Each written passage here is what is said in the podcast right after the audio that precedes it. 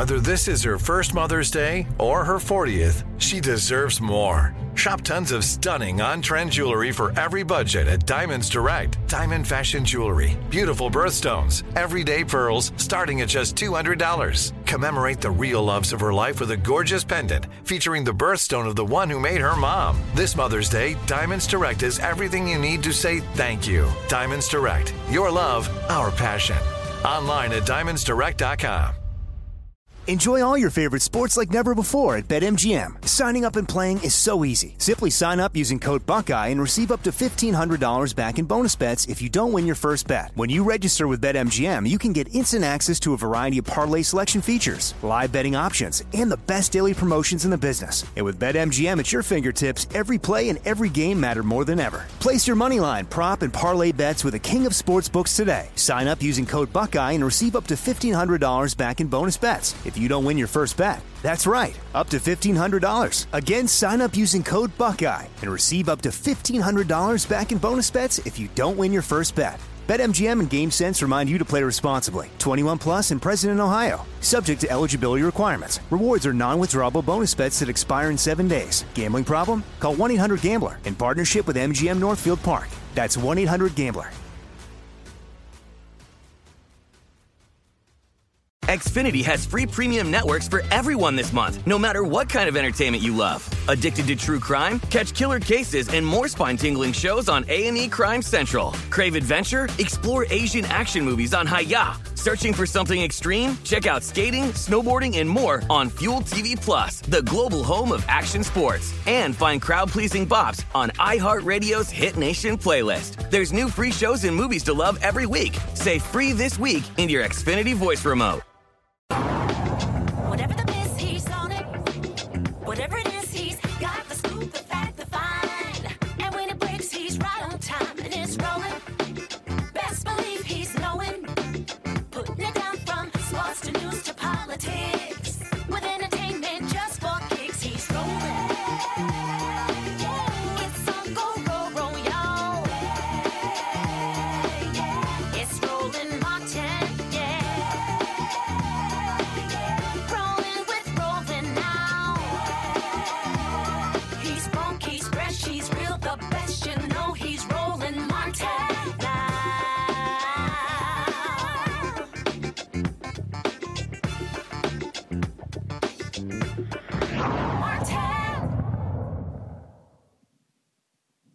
Today, folks, is the 82nd birthday of Emmett Till, the 14 year old boy in Chicago who was lynched in Mississippi, sparking the civil rights movement.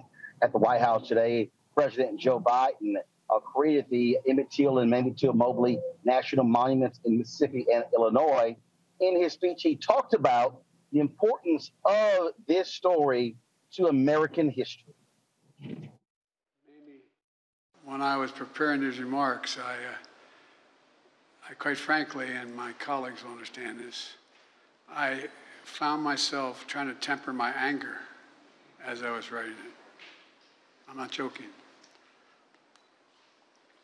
I can't fathom, I can't fathom what it must have been like. It's hard to believe I was 12 years old. And uh, I just, you know, I know no matter how much time has passed, how many birthdays, how many events, how many anniversaries, uh, it's hard to relive this. Brings it all back. We were talking about Rev as if it happened yesterday. The images in your head, things you remember. But it's inspiring to see how many of your family have continued as mothers' courage to find faith in pain, purpose in pain. That's a, that's a remarkable thing, it seems to me. Insisting on an open casket, casket for her murdered and, I might add, maimed and mutilated son. 14 years old. 14 years old. She said, Let the people see what I've seen. Let the people see what I have seen. My God. All of us have lost children in other ways. How hard it is even to close the casket or keep it open or to, to, what a debate it is. But to see the child that had been maimed. And the country and the world saw, saw, not just heard the story of Emmett Till and his mother as a story of a family's promise and loss and the nation's reckoning with hate, violence, racism, overwhelming abuse of power, brutality. It's hard to fathom. Hard to fathom this even in war for me. It's hard to fathom. But today, on what we've been, uh, would, would have been Emmett's 82nd birthday, we had another chapter, the story of remembrance and healing. Just as we joined together when I signed the law in his name to make lynching a federal crime, and think how long that took for that to happen. I mean, and we screened the movie Till at the White House. Today we join together as I sign a proclamation designating Emmett Till and Mamie Till Mobley National Monument in both Illinois and in Mississippi. When we ended lynching as a matter of law, we talked about wanting to do this. But the support from the community has been so overwhelming. I thank the members of Congress for their support, but more than that, their leadership. At a time when there are those who seek to ban books, bury history, we're making it clear, crystal, crystal clear.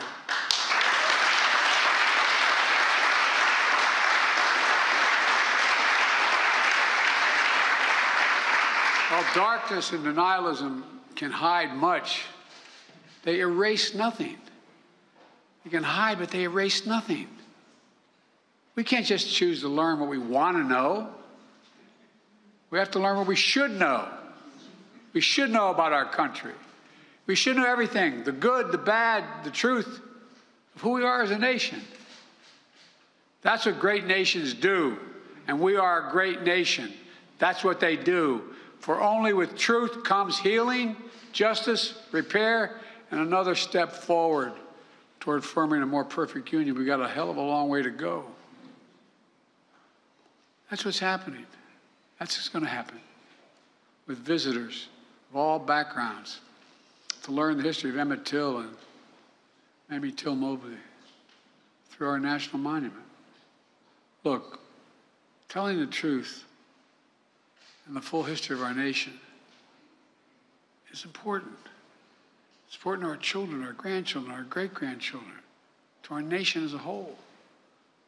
I've said it before. It was a lesson I learned of coming out of not like real leaders in the civil rights movement, but I came out of the civil rights movement as a kid, as a public defender. And I used to, uh, you know, I used to say, think that you pass something that was good, you can make hate go away.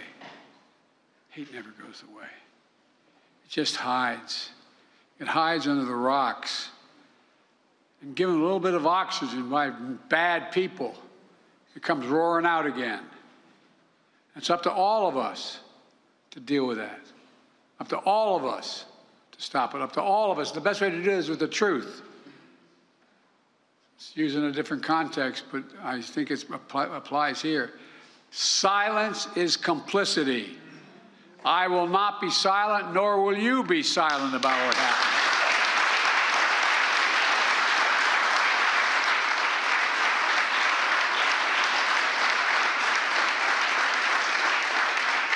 There's really critical work ahead to continue the fight for racial justice and equality for all Americans. And my administration is committed to leading a path forward. And I know the members of Congress here are even more committed than that. I'm going to close with this. The reason the world saw what Mrs. Till Mobley saw was because another hero in this story, the black press. Oh, I'm serious. Jet Magazine, the Chicago Defender, and other newspapers and radio announcers who told the story were unflinching the bravery with which they told that story, making sure America saw, saw what they saw. Ida B. Wells once said, quote, the way to right wrongs is to turn the light of truth upon them. The way to right wrongs is to shine the light of truth on them. Well, that's our charge today. By the way, things, do you ever think we'd be talking about banning books in America? Banning history? I'm serious. The Till family, to all of you here today, I thank you for your courage, for never giving up. Never, never giving up.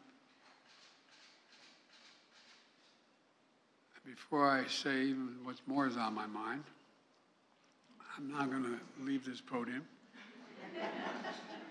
No, I mean, it's just barbaric. Barbaric what happened. And seriously, all you moms out there, imagine the courage it took to say, let them see. The courage. I thank you all for being here. And I am, I know I'm considered too much of an optimist, but I believe if we keep pushing, we're going to continue to make progress. We're going to continue to make progress. It's already being made. The idea that when that 14 year old was buried, that in this Indian treaty room, there were this many people of color holding powerful office, changed the direction of the Enjoy all your favorite sports like never before at BetMGM. Signing up and playing is so easy. Simply sign up using code Buckeye and receive up to $1,500 back in bonus bets if you don't win your first bet. When you register with BetMGM, you can get instant access to a variety of parlay selection features, live betting options, and the best daily promotions in the business. And with BetMGM at your fingertips, every play and every game matter more than ever. Place your moneyline, prop, and parlay bets with the king of sportsbooks today. Sign up using code Buckeye and receive up to $1,500 back in bonus bets if you don't win your first bet. That's right, up to $1,500. Again, sign up using code Buckeye and receive up to $1,500 back in bonus bets if you don't win your first bet. BetMGM and GameSense remind you to play responsibly. 21 plus and present in Ohio. Subject to eligibility requirements. Rewards are non-withdrawable bonus bets that expire in seven days. Gambling problem? Call 1-800-GAMBLER in partnership with MGM Northfield Park. That's 1-800-GAMBLER. Xfinity has free premium networks for everyone this month, no matter what kind of entertainment you love. Addicted to true crime? Catch killer cases and more spine-tingling shows on A&E Crime Central. Crave adventure? Explore Asian action movies on Hi-YAH. Searching for something extreme? Check out skating, snowboarding, and more on Fuel TV Plus, the global home of action sports. And find crowd-pleasing bops on iHeartRadio's Hit Nation playlist. There's new free shows and movies to love every week. Say free this week in your Xfinity voice remote. Like many of us, you might think identity theft will never happen to you. But consider this there's a new identity theft victim every three seconds in the U.S. That's over 15 million people by the end of this year, equal to the populations of New York, Los Angeles, and Chicago combined.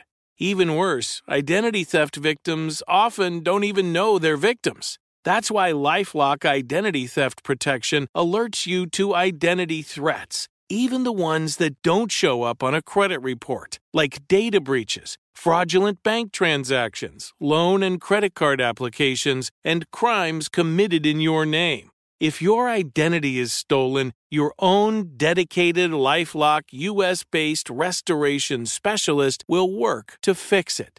Lifelock protects you in ways that you simply can't on your own. Join now and save up to 25% your first year at lifelock.com slash news. That's lifelock.com slash news to save up to 25%. Identity theft protection starts here. country would have been beyond our comprehension. And we're just getting started.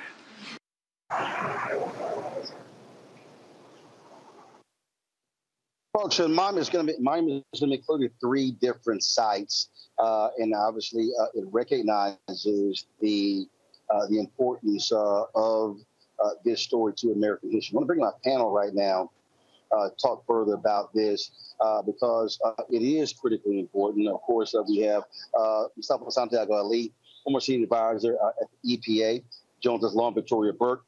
She writes with NNPA, the Black Press of America. Uh, we also have uh, on the panel uh, Joe Richardson, civil rights attorney. Uh, glad to have all three of you here. When we think of this story, Joe, I mean, it really speaks volumes about, again, what it what it launched, but it is still raw for African Americans when you think about what took place and even the sign where there's a sign where um, his body uh, was thrown over the bridge, uh, where they where they commemorate that. Uh, it's been shot up several times, and so you still have hate uh, that exists here in this country. Uh, no doubt about it, Roland. And in fact, I hope to uh, join Deborah Watts and, and, the family and, the, and, and everyone down there next month for the 68th um, anniversary uh, basically. But this is still very raw. There's no question about it. Uh, but you know, Mamie Till um, deserves credit for starting the modern civil rights movement with the transparency of saying, "I want people to know what happened to my daughter, to my son here." Um, and so that open casket got that thing started. And even as we go along, after all these years, you look at the work that the foundation is doing. Um, uh, Deborah Watts and, and, and, everyone and her daughter and, and, and other folks in the Emmett Till family, we they are still they are very much like um, like mothers and and matriarchs to uh, those that have lost people for modern day lynchings. Um, you know whether it's Michael Brown or whether it's Trayvon Martin, they still have that role. And just now, as as the president said, this bill got signed, the the Anti-Lynching Act. That that was last year. I mean that was recently. So this is still very raw. And then this war has many fronts, including uh, probably the most important one is voting. We're still talking about what's going on uh, in the South. We're still reeling from the Supreme Court's decision almost 10 years ago now that basically allows uh, people that want to uh, discriminate and do voter suppression uh, to do so. Um, and even uh, Alabama has defied the Supreme Court. Even now, only in the last few days, redrew the districts to make one black district when they were supposed to make two. And so this is still raw because it's still happening. The underlying notions of hate, of ignorance, of uh, indifference at the very least, uh, acquiescence, uh, and, and silence, all of which uh, is going to go to the negative as it pertains to being on the front uh, related to civil rights uh, treating it for what it actually is and not acting like we've made it because we haven't. Maybe it looks different, but the last recent few years, it doesn't look a whole lot different at all, to be perfectly honest with you. You still have modern day lynchings occurring. You still have a lot of problems uh, that are going on. And we're glad that the family is there. Uh, we're glad that the president is acting. And we hope to not only have the memories uh, that these uh, monuments will give, but continuing in corresponding action you know, Lauren, when you hear the president talk about the importance of the black press, the reality is uh, without uh, black-owned media, you would not have seen this story uh, get as get as much attention as it did, uh, and it still speaks. It still speaks to how critically important it is uh, for black-owned media to tell a story that many other people uh, do not tell. Yeah, and so much of the Emmett Till, story obviously is about the black press and the fact without the black press that we would not have known about this story. And obviously, without Mamie Till doing what she did, we would not have known about this story in the same way. Uh, I do think that um, I've kind of grown tired of, uh, as great as this is and as unprecedented as this is, I have grown tired of sort of monuments and proclamations when, in fact, there's policy that can be glued to this as well uh, in the form of qualified immunity, in the form of funding defense attorneys around this country. Uh, even if somebody just announced something about the Innocence Project, uh, money going to them, something, uh, you know, to the points just made, Trayvon Martin and Michael Brown, uh, nobody paid a price for that. You know, uh, Zimmerman got away with that. the the cop that shot Michael Brown got away with that, and uh, it, it, seems like to me uh, the real sort of monuments that we should be building right now are built by policy and not just by granite and stone or whatever this is going to be. And it's not that I'm, you know, in any way against this commemoration because, of course, it's good to commemorate and remember history. But at the same time, I wish that this announcement had been joined by some policy because I do think the Democratic Party has a great deal of problems when it comes to talking about things like qualified immunity, which of course they don't want to talk about. There was a famous uh, caucus call in the Democratic Party, uh, I think it was two years ago, uh, where there was a big argument about whether or not they should even be talking about anything involved in the Black Lives Matter agenda around police brutality. Because a lot of Democrats feel they're losing votes. But the fact that the party doesn't even want to talk about policy but does want to talk talk about monuments, I do think is slightly problematic here. When in in in contemporary days we still see things like uh, Trayvon Martin and Michael Brown. When I was a kid, I, I watched the Central Park Five close up, living in New York. So that for me, uh, this without policy is is a little bit uh, uh, a little bit lacking in in something more. It has it can't just be talking anymore. It can't just be uh, a monument anymore. There does have to be something happening on the policy level. You can't you can't get the policy unless it goes through Congress. And the reality is, Democrats can't pass anything by themselves. They don't control the House, uh, and, they do control the Senate. Barely control the Senate. And so anything dealing with policy, especially qualified immunity, has also got to involve Republicans. I think that the fact that nobody's even oh, no, no, talking no, about Lauren, hold on one second. That was, that was from Mustafa. Mm-hmm. No, no, it has to be anchored in policy. We understand the difficulties that are currently going on, but everything that Lauren said is exactly right. Um, you know, you know, we can't do these perfunctory types of things anymore. You got to put some meat on the bones, if you will, to make sure that we are actually moving toward justice. Um, because when we don't do that, we continue to set up these situations where folks continue to be prey because that's exactly what Emmett Till was. He was prey for Roy Bryant. He was prey for J.W. Milam back there on August 28, 1955. Um, and it was legal in some aspects because when it went to when it went to the court, they let him go. And then in 2020, when we brought stuff back again, once again there was no prosecution for his death. Um, so we got to begin to make sure there's real policy um, that helps to change these dynamics. All right, folks, uh, hold tight one second. Got to go to break and come back. We're going to talk about this case out of California, excessive abuse case. Uh, another example of what we're dealing with uh, uh, as impacting African Americans, of course, uh, Black Lives Matter uh, here on Black Lives Matter Plaza in D.C. It is still an issue. The country still uh, has not had a true reckoning when it comes to that. We'll be back. We'll be back right here in Roland and folks on the Black Star Network. Hatred on the streets. A horrific scene, a white nationalist rally that descended into deadly violence. White people are losing their damn minds. As an angry pro-Trump mob storms the U.S. Capitol, we've seen We're about to see the rise of what I call white minority resistance. We have seen white folks in this country who simply cannot tolerate black folks voting. I think what we're seeing is the inevitable result of violent denial. This is part of American history. Every time that people of color have made progress, whether real or symbolic, there has been what Carol Anderson at Emory University calls white rage as a backlash. This is the rise of the Proud Boys and the Boogaloo Boys. America, there's going to be more of this. Here's all the Proud Boys, guys. This country is getting increasingly racist in its behaviors and its attitudes because of the fear of white people. The fear that they're taking our jobs, they're taking our resources, they're taking our women. This is white fear.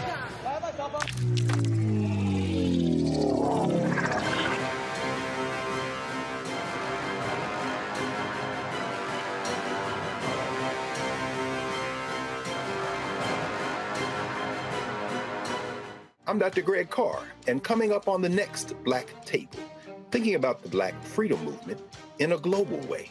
Dr. John Munro joins us to discuss his book, The Anti Colonial Front, which maps the social justice movement in the United States and its impact internationally, from Asia to Africa, and how movements like anti communism were used to slow down racial equality like critical race theory today. Critical race theory today, communism back then, that's essentially mobilized to shut down any challenges to a given system of power. Connecting the civil rights movement to colonialism on the next Black Table, exclusively here on the Black Star Network. Next on the frequency with me, Dee Barnes, actress, writer, and advocate Rae Dawn Chong is here to discuss her childhood and break down her life in Hollywood, a show you don't want to miss. Well, even at my peaky peak peak when I was getting a lot of stuff, as soon as I was working a ton, I heard people whispering, oh, we don't want to pay her because we're giving her a break. Only on the frequency on the Black Star Network. On a next, A Balanced Life with me, Dr. Jackie. How are you being of service to others? Doing for someone beside yourself is such a big part of living a balanced life. We'll talk about what that means, the generation that missed that message, and the price that we're all paying as a result. Well, now all I see is mama getting up in the morning, going to work, maybe dropping me off at school, then coming back home at night. And then I really didn't have any type of time with the person that really was there to nurture me and prepare me and to show me what uh, a life looked like and what service looked like. That's all on the next A Balanced Life with me, Dr. Jackie, here at Black Star Network. Me, Sherri Shepherd, and you know what you're watching Roland Martin Unfiltered.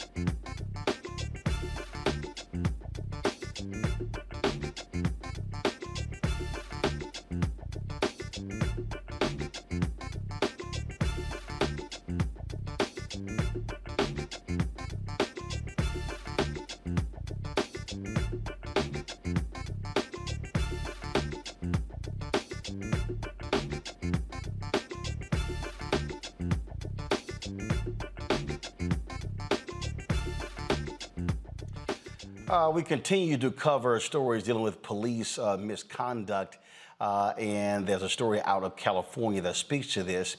The black California woman seen on body cam footage being punched by a LA County Sheriff's deputy while holding her three-week-old baby has filed a federal civil rights lawsuit. Uh, Yayo Russell was riding in a car when deputies pulled him over on July 14th in Palmdale, California. The deputies made all other passengers exit the vehicle. Deputies then threatened to take her son away because there was no car seat. Russell began to scream while begging the deputies to let her sister come get her baby. They refused. Russell was then punched in the face twice by a deputy, causing the infant to dangle upside down with one deputy pulling on the baby's leg. Russell was arrested, spent more than four days in jail, and was separated from her baby. The lawsuit alleges excessive force wrongful arrest, unconstitutional custom practice or policy, and municipal liability for failure to properly train its officers.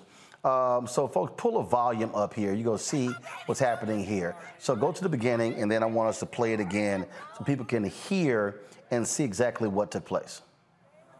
Stay in the car. Get back in the car. Get back in the car.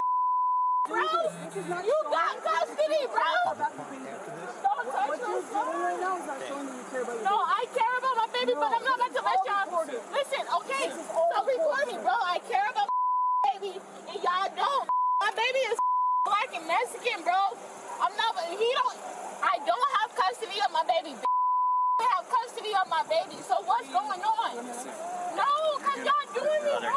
I'm, I'm, I'm sitting here praying. I swear to God on, on everything I love, bro. Y'all not taking my baby from the arm. Y'all gonna have to shoot me dead to take my baby from my arm. Y'all gonna have to shoot me dead to put. I'm not about to let you take my baby on my life. I'm not about to. No, bro, move, move. Come get my baby, bro.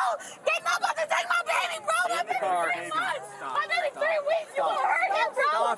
You're gonna hurt the baby. You hurting the baby, bro. I'm not letting you not taking my baby, bro. Move, move, move, move.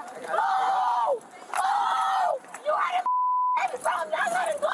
You breaking the life, bro. Hey, get this woman quarantine. Let's.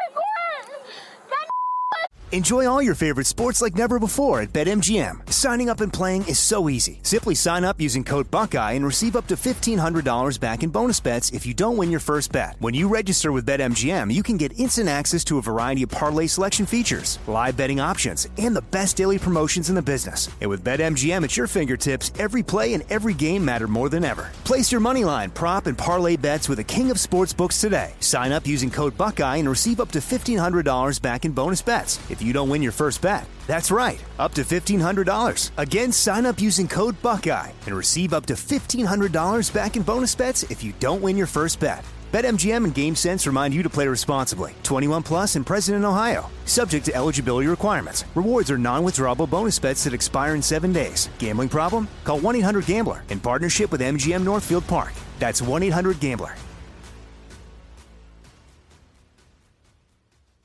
Xfinity has free premium networks for everyone this month, no matter what kind of entertainment you love. Addicted to true crime? Catch killer cases and more spine-tingling shows on A&E Crime Central. Crave adventure? Explore Asian action movies on Hi-YAH. Searching for something extreme? Check out skating, snowboarding, and more on Fuel TV Plus, the global home of action sports. And find crowd-pleasing bops on iHeartRadio's Hit Nation playlist. There's new free shows and movies to love every week. Say free this week in your Xfinity voice remote. Like many of us, you might think identity theft will never happen to you. But consider this there's a new identity theft victim every three seconds in the U.S. That's over 15 million people by the end of this year, equal to the populations of New York, Los Angeles, and Chicago combined. Even worse, identity theft victims often don't even know they're victims. That's why Lifelock Identity Theft Protection alerts you to identity threats, even the ones that don't show up on a credit report, like data breaches, fraudulent bank transactions, loan and credit card applications, and crimes committed in your name. If your identity is stolen, your own dedicated Lifelock US based restoration specialist will work to fix it. Lifelock protects you in ways that you simply can't on your own. Join now and save up to 25% your first year at lifelock.com slash iHeart. That's lifelock.com slash iHeart to save up to 25%. Identity theft protection starts here. Hey, bro! Hey, bro! My shit, bro! Ah! Record bro! They wrong! They wrong! They wrong! They wrong!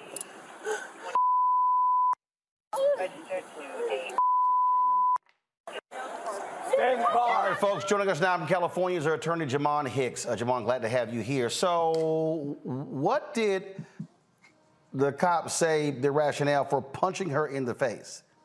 That, that, that's how you detain somebody?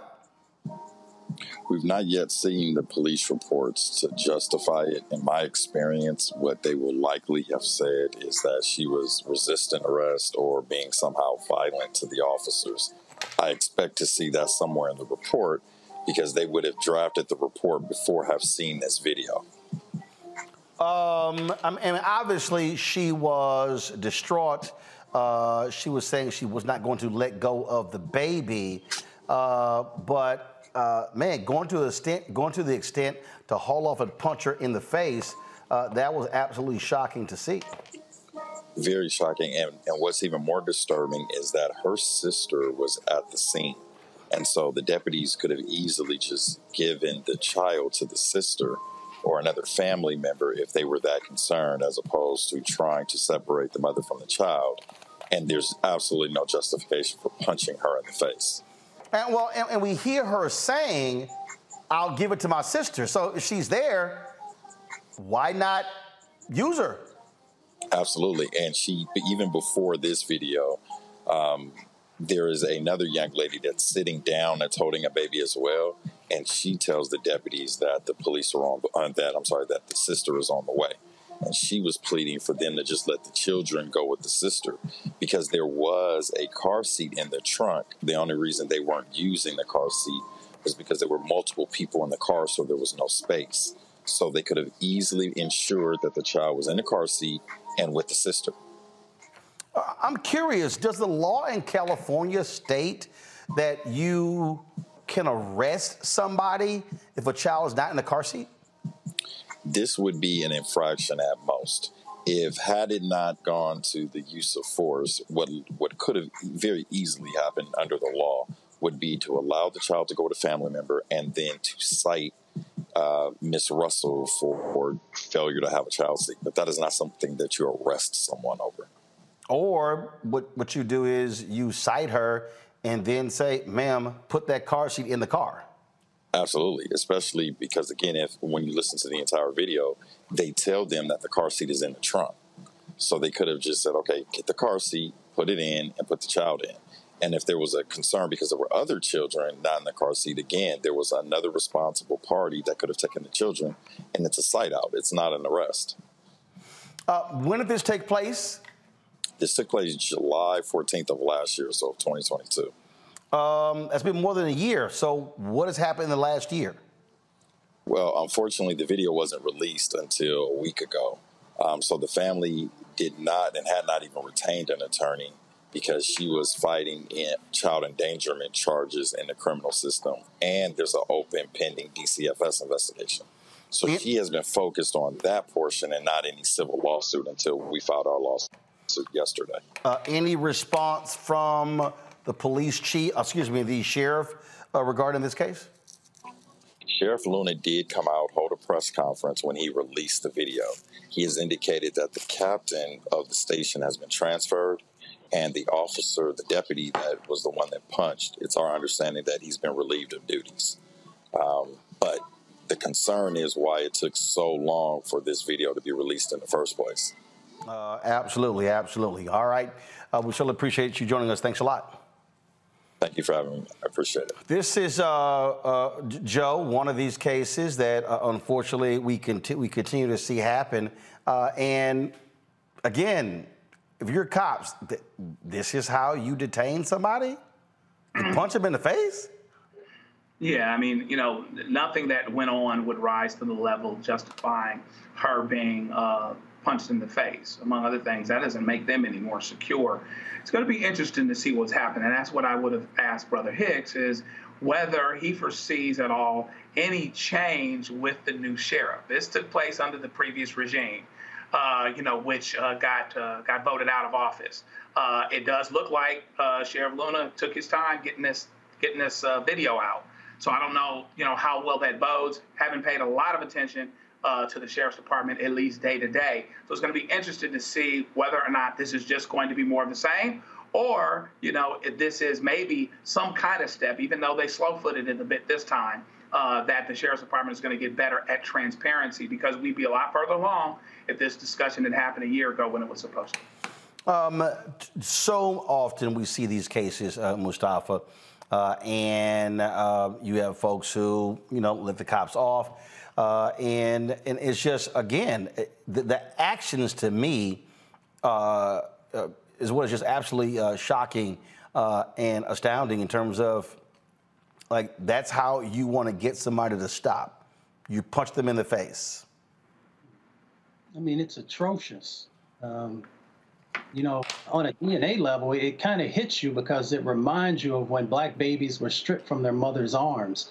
And for him not to understand that she has a three week old child and not wanting that child to be separated from her shows the dehumanization of the way that they see black women.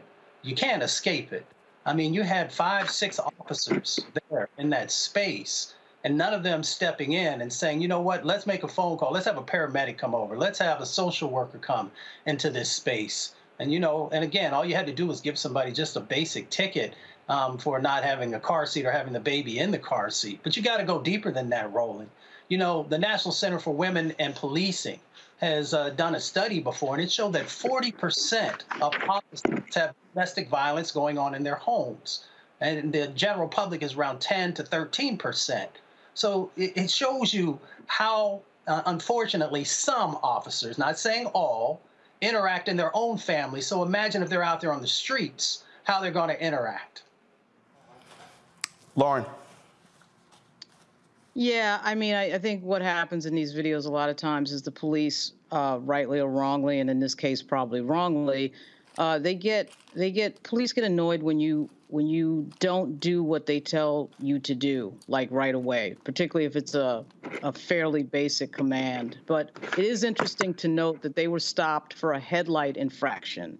So they were stopped for some nonsense, nonviolent headlight infraction. The headlights were out. And then some one of the cops uh, alleges that someone smelled of alcohol. So then everybody has to get out of the car. So maybe they were going to run a field sobriety test. Who knows what they were going to do?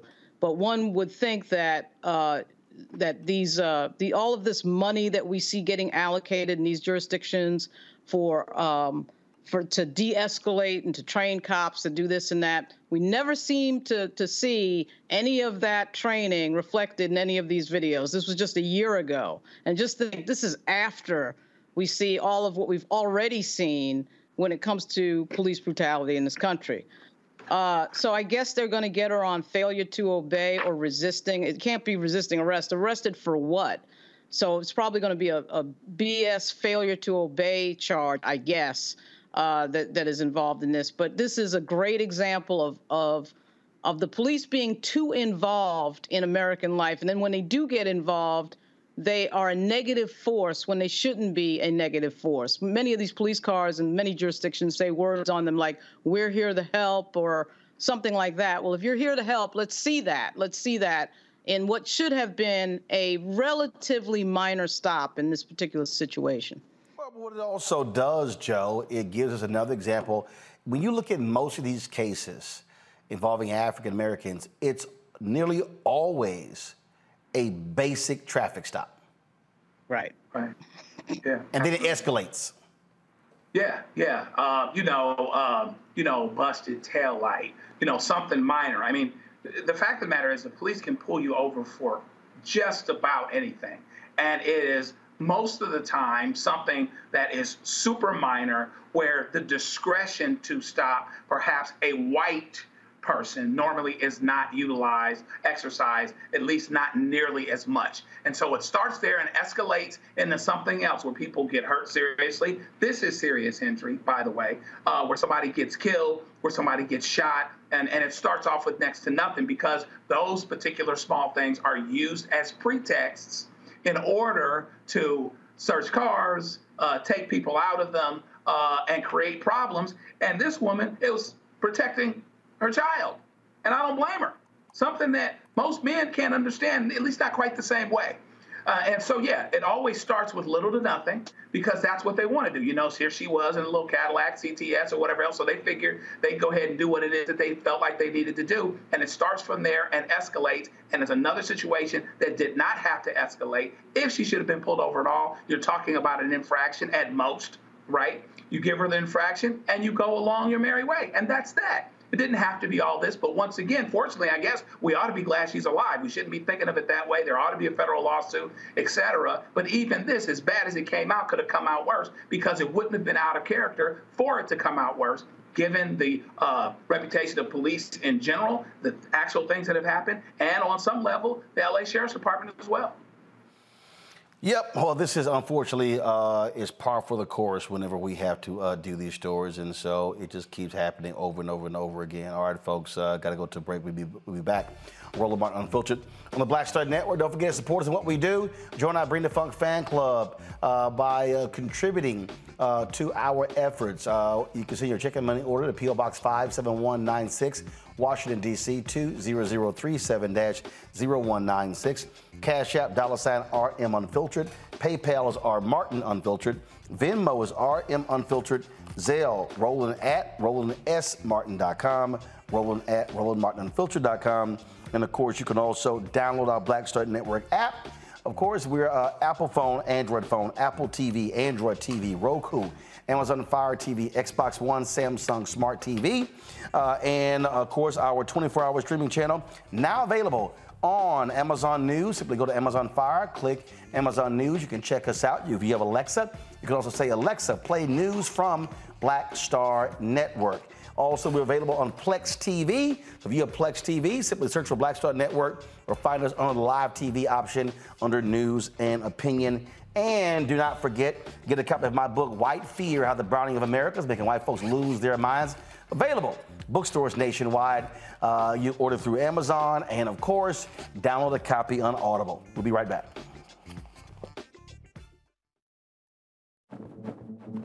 For decades, the tobacco industry has deliberately targeted black communities and kids with marketing for menthol cigarettes. It's had a devastating impact on black health.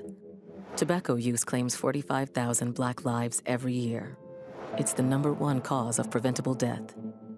In the 1950s, less than 10% of black smokers used menthol cigarettes. Today, it's 85%. Menthol cools and numbs the throat, making it easier for kids to start smoking. Menthol also increases addiction, making it harder for smokers to quit. Menthol cigarettes are a big reason why black Americans have a harder time quitting smoking and die at higher rates from smoking related diseases like cancer, heart disease, and stroke. It's time to stop big tobacco from profiting off black lives. An FDA ban on menthol cigarettes will improve black health, save lives, and protect future generations from addiction.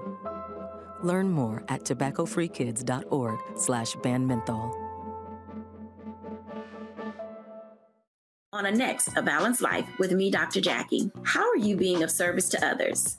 Doing for someone beside yourself is such a big part of living a balanced life. We'll talk about what that means, the generation that missed that message, and the price that we're all paying as a result. Well, now all I see is mama getting up in the morning, going to work, maybe dropping me off at school, then coming back home at night. And then I really didn't have any type of time with the person that really was there to nurture me and prepare me and to show me what uh, a life looked like and what service looked Enjoy all your favorite sports like never before at BetMGM. Signing up and playing is so easy. Simply sign up using code Buckeye and receive up to $1,500 back in bonus bets if you don't win your first bet. When you register with BetMGM, you can get instant access to a variety of parlay selection features, live betting options, and the best daily promotions in the business. And with BetMGM at your fingertips, every play and every game matter more than ever. Place your moneyline, prop, and parlay bets with the king of sportsbooks today. Sign up using code Buckeye and receive up to $1,500 back in bonus bets if you don't win your first bet.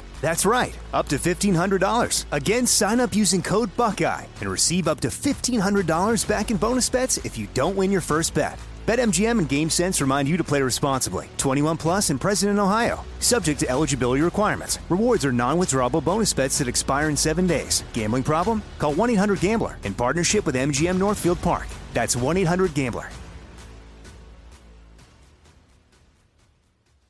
Xfinity has free premium networks for everyone this month, no matter what kind of entertainment you love. Addicted to true crime? Catch killer cases and more spine-tingling shows on A&E Crime Central. Crave adventure? Explore Asian action movies on Hi-YAH. Searching for something extreme? Check out skating, snowboarding, and more on Fuel TV Plus, the global home of action sports. And find crowd-pleasing bops on iHeartRadio's Hit Nation playlist. There's new free shows and movies to love every week. Say free this week in your Xfinity voice remote. This is it. Your moment. This is your time to make your comeback with Purdue Global. When you come back with a Purdue Global degree, you create opportunity for yourself, your family, and your future. It's a degree you can be proud of, a degree that employers will trust and respect. Purdue Global offers working adults like you over 175 flexible degree programs to meet your specific career goals. These include associate, bachelor's, master's, and doctoral degrees and certificates. Purdue Global degree programs range from nursing to business to communication and more. Whatever your interest, we have the degree that will move you forward. You have the knowledge, you have the experience. Now it's time to get credit for the work you've done and earn the recognition you deserve with Purdue Global, Purdue's online university for working adults. You know you're worth it. We do too. So don't wait another second to get the degree that will take your career to the next level. Start your comeback today at purdueglobal.edu. That's all on the next A Balanced Life with me, Dr. Jackie, here at Black Star Network. This is Essence Atkins. It's the Love King of R&B, Raheem DeVaughn. It's me, Sherri Shepherd, and you know what you watch. You're watching Roland Martin, Unfiltered.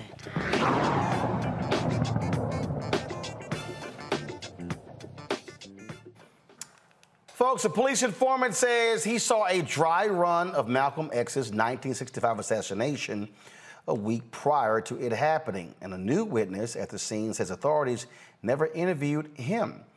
Standing next to civil rights attorney Ben Crump and co counsel Ray Hamlin, Mustafa Hassan, previously known as Richard Melvin Jones, who was standing with Malcolm X, read his affidavit about what he saw the day Malcolm X was murdered in Manhattan's Audubon Ballroom.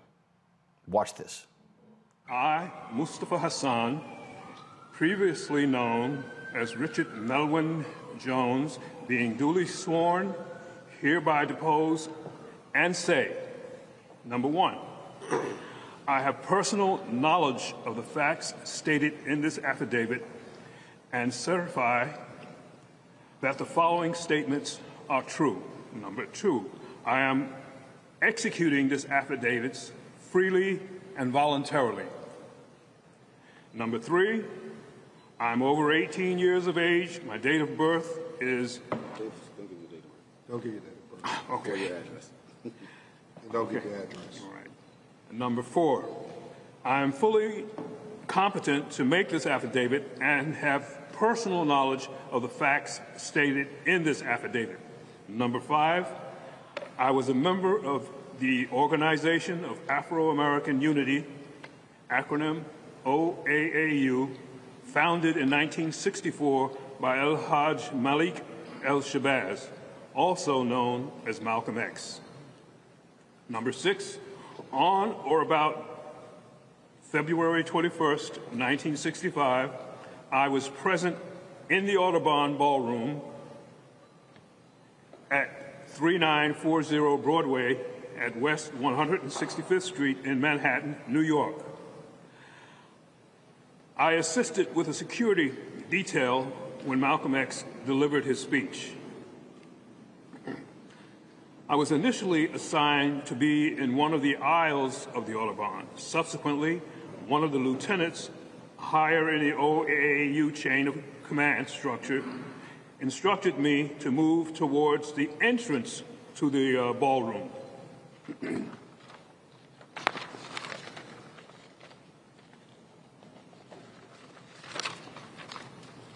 Number eight.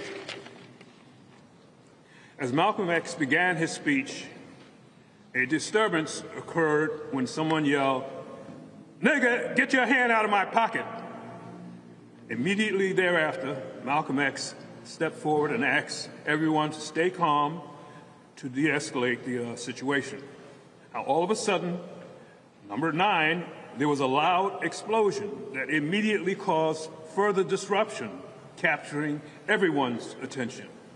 Now, a series of gunshots, number 10, then rang out from another direction, and I immediately ran from my post in the entrance and witnessed Malcolm X being shot. Number 11, I immediately started to make my way from the back of the Audubon, where I had been posted, and towards the stage where Malcolm X was located. However, the scene became chaotic as people frantically ran around seeking exits to cover and protect themselves. Number 12, I saw a man running down the aisle towards the exit where I had been posted with a gun in his hand. I made the decision to attempt to stop this person because he had a gun in his hand and was headed directly towards me. Number 13, I managed to knock this person down and I continued towards the stage where Malcolm X was lying on his back, surrounded by his followers. I know now that the identity of the man with the gun is Talmadge X. Hayer, also known as Thomas Hagan. When I arrived at the stage, I saw that Malcolm X was in grave condition, seemingly close to death, and as a result, my extreme distress and anger, I turned attention back to the man who I had seen running away, knowing that he had a part of responsibility for what I had just witnessed. Number 16. I would later see the same man outside as he was, was being beaten by Malcolm's followers, while a group of policemen who suddenly showed up on the scene asked if he was with us, while at the same time holding back Malcolm's followers from beating him. Can you repeat that? Yes.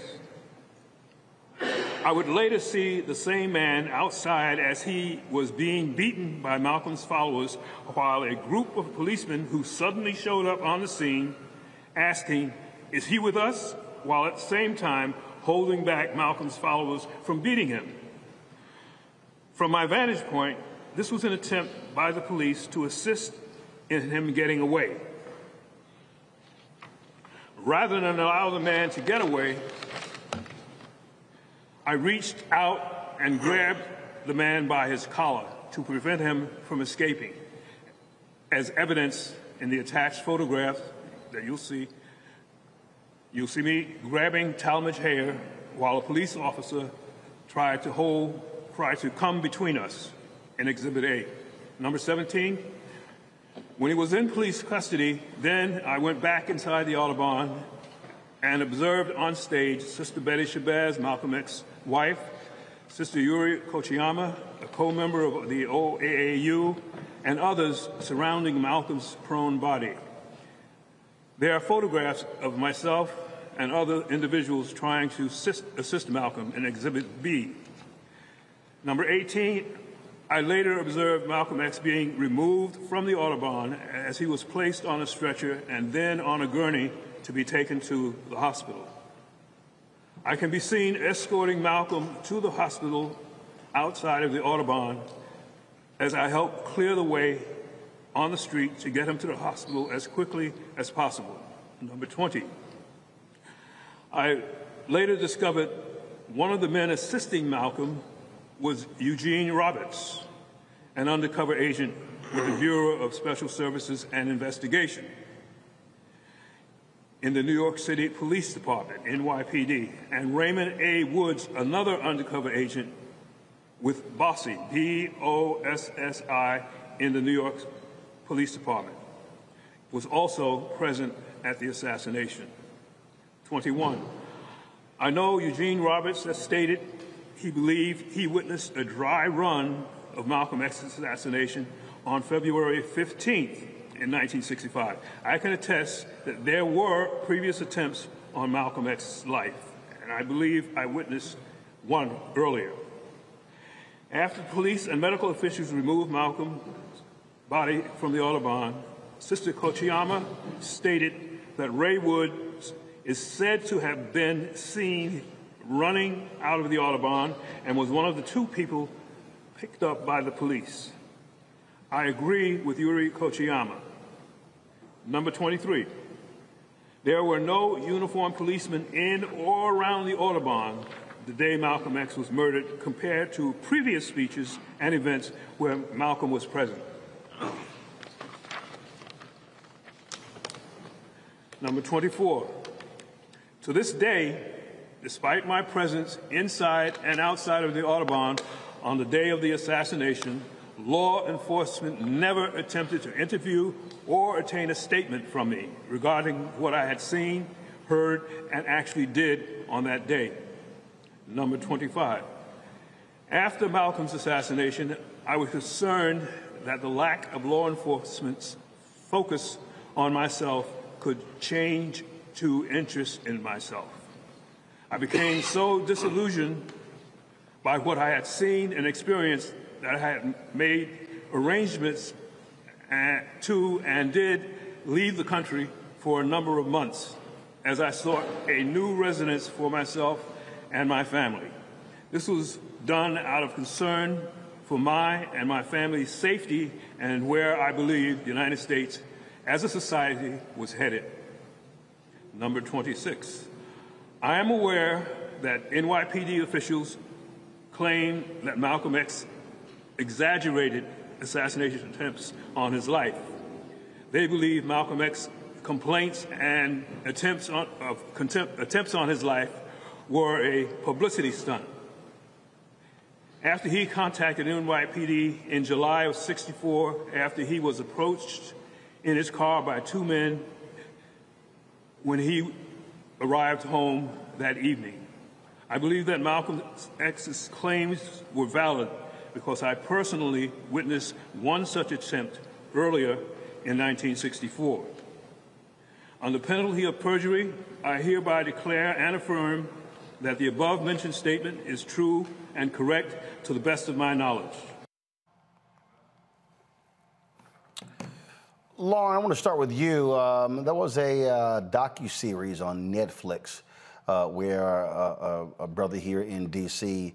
Uh, really examined a lot of things involved here uh, and, and, laid out that without a doubt uh, they allowed the killer to go away and he remained free and then became a prominent New Jersey activist. That's right. He he busted that open. That was Abdul Rahman Muhammad who uh, he calls himself a citizen journalist. To me, he's better than most journalists that call themselves full time journalists. I think he covered a lot of the territory that we heard today, certainly not in this level of detail. I thought Ben Crump and uh, everyone at the press conference really gave a, a really full uh, level of detail. They had photos, they had video. Uh, you know, they had pointed out exactly where uh, Mustafa Hassan was in those old videos. It was pretty uh, spectacular in that sense to have somebody living who could point themselves out in those videos in 1965.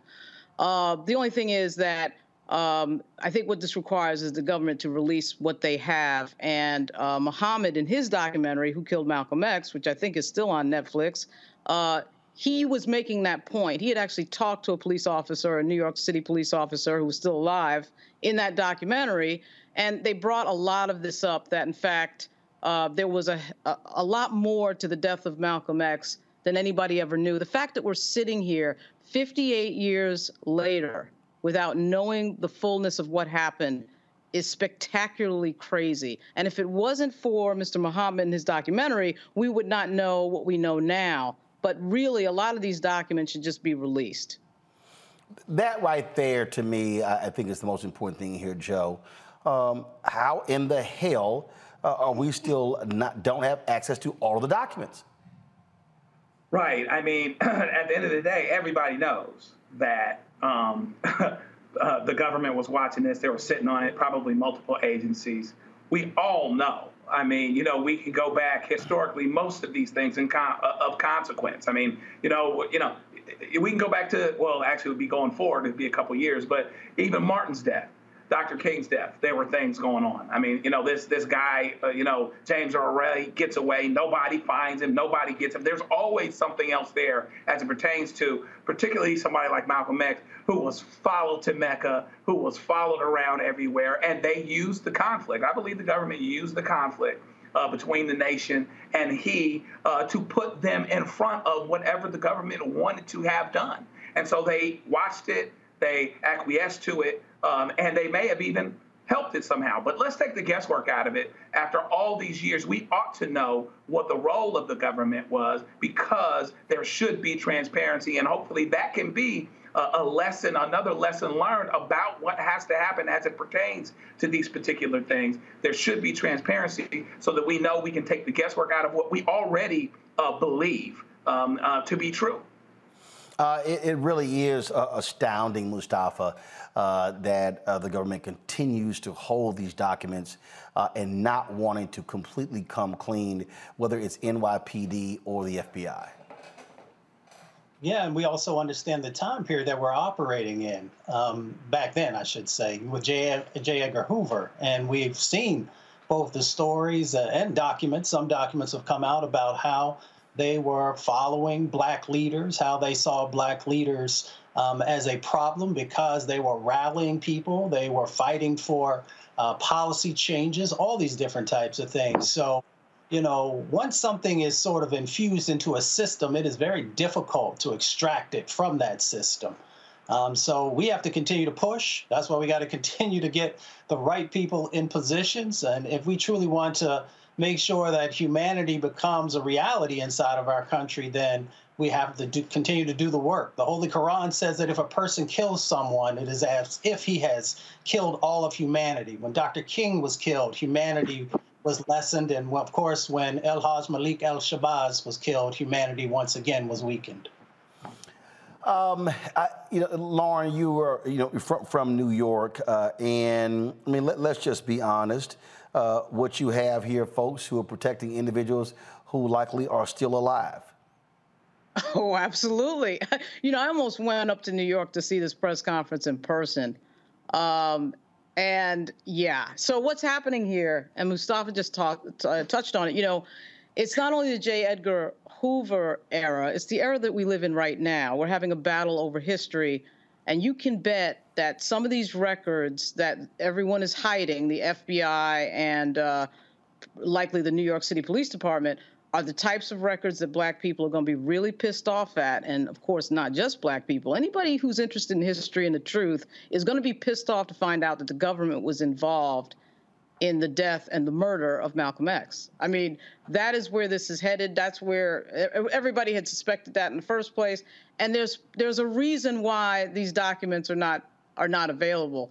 It makes no sense that they're not available, of course, uh, because again, here we are 58 years later I'm not sure why they can't be available other than the political implications in this mm. situation.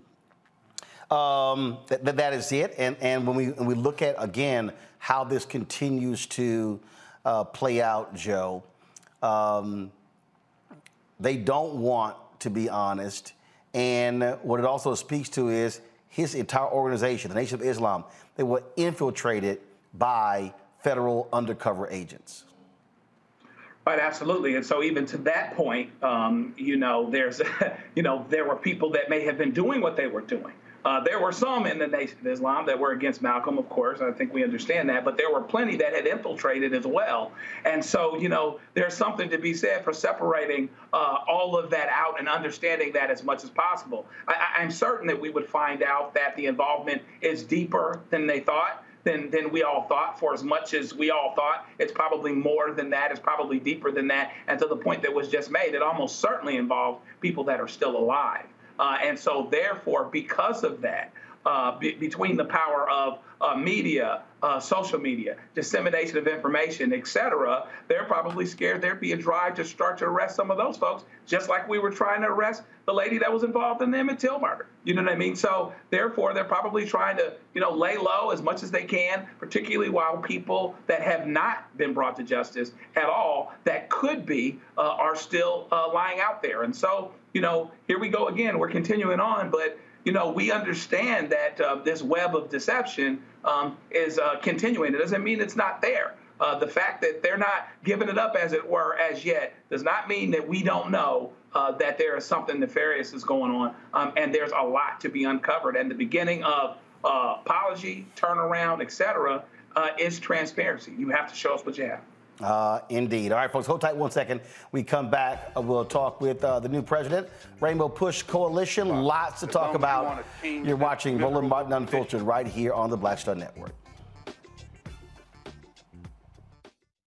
Enjoy all your favorite sports like never before at BetMGM. Signing up and playing is so easy. Simply sign up using code Buckeye and receive up to $1,500 back in bonus bets if you don't win your first bet. When you register with BetMGM, you can get instant access to a variety of parlay selection features, live betting options, and the best daily promotions in the business. And with BetMGM at your fingertips, every play and every game matter more than ever. Place your moneyline, prop, and parlay bets with the king of sportsbooks today. Sign up using code Buckeye and receive up to $1,500 back in bonus bets. If if you don't win your first bet. That's right, up to $1,500. Again, sign up using code Buckeye and receive up to $1,500 back in bonus bets if you don't win your first bet. BetMGM and GameSense remind you to play responsibly. 21 plus and present in Ohio. Subject to eligibility requirements. Rewards are non-withdrawable bonus bets that expire in seven days. Gambling problem? Call 1-800-GAMBLER in partnership with MGM Northfield Park. That's 1-800-GAMBLER. Xfinity has free premium networks for everyone this month, no matter what kind of entertainment you love. Addicted to true crime? Catch killer cases and more spine-tingling shows on A&E Crime Central. Crave adventure? Explore Asian action movies on Hi-YAH. Searching for something extreme? Check out skating, snowboarding, and more on Fuel TV Plus, the global home of action sports. And find crowd-pleasing bops on iHeartRadio's Hit Nation playlist. There's new free shows and movies to love every week. Say free this week in your Xfinity voice remote. This is it. Your moment. This is your time to make your comeback with Purdue Global. When you come back with a Purdue Global degree, you create opportunity for yourself, your family, and your future. It's a degree you can be proud of, a degree that employers will trust and respect. Purdue Global offers working adults like you over 175 flexible degree programs to meet your specific career goals. These include associate, bachelor's, master's, and doctoral degrees and certificates. Purdue Global degree programs range from nursing to business to communication and more. Whatever your interest, we have the degree that will move you forward. You have the knowledge, you have the experience. Now it's time to get credit for the work you've done and earn the recognition you deserve with Purdue Global. Purdue's online university for working adults. You know you're worth it. We do too. So don't wait another second to get the degree that will take your career to the next level. Start your comeback today at purdueglobal.edu.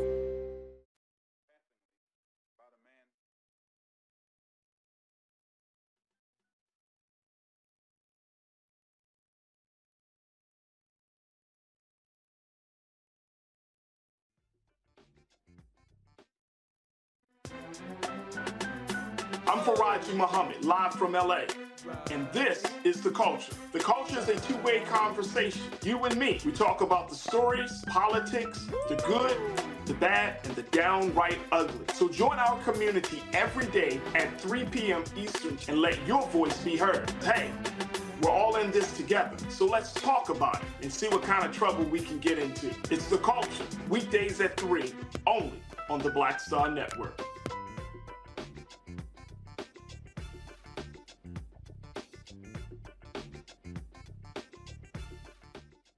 Hatred on the streets, a horrific scene, a white nationalist rally that descended into deadly violence. White people are losing their damn minds. As an angry pro-Trump mob storms the U.S. Capitol, We've seen We're about to see the rise of what I call white minority resistance. We have seen white folks in this country who simply cannot tolerate black folks voting. I think what we're seeing is the inevitable result of violent denial. This is part of American history. Every time that people of color have made progress, whether real or symbolic, there has been what Carol Anderson at Emory University calls white rage as a backlash. This is the rise of the Proud Boys and the Boogaloo Boys. America, there's going to be more of this. Here's all the Proud Boys, guys. This country is getting increasingly racist in its behaviors and its attitudes because of the fear of white people. The fear that they're taking our jobs, they're taking our resources, they're taking our women. This is white fear.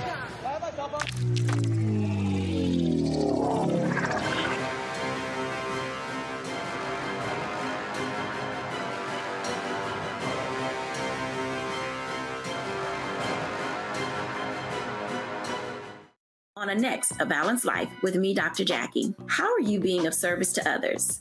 Doing for someone besides yourself is such a big part of living a balanced life. We'll talk about what that means, the generation that missed that message, and the price that we're all paying as a result. Well, now all I see is mama getting up in the morning, going to work, maybe dropping me off at school, then coming back home at night. And then I really didn't have any type of time with the person that really was there to nurture me and prepare me and to show me what uh, a life looked like and what service looked like. That's all on a next A Balanced Life with me, Dr. Jackie, here at Black Star Network.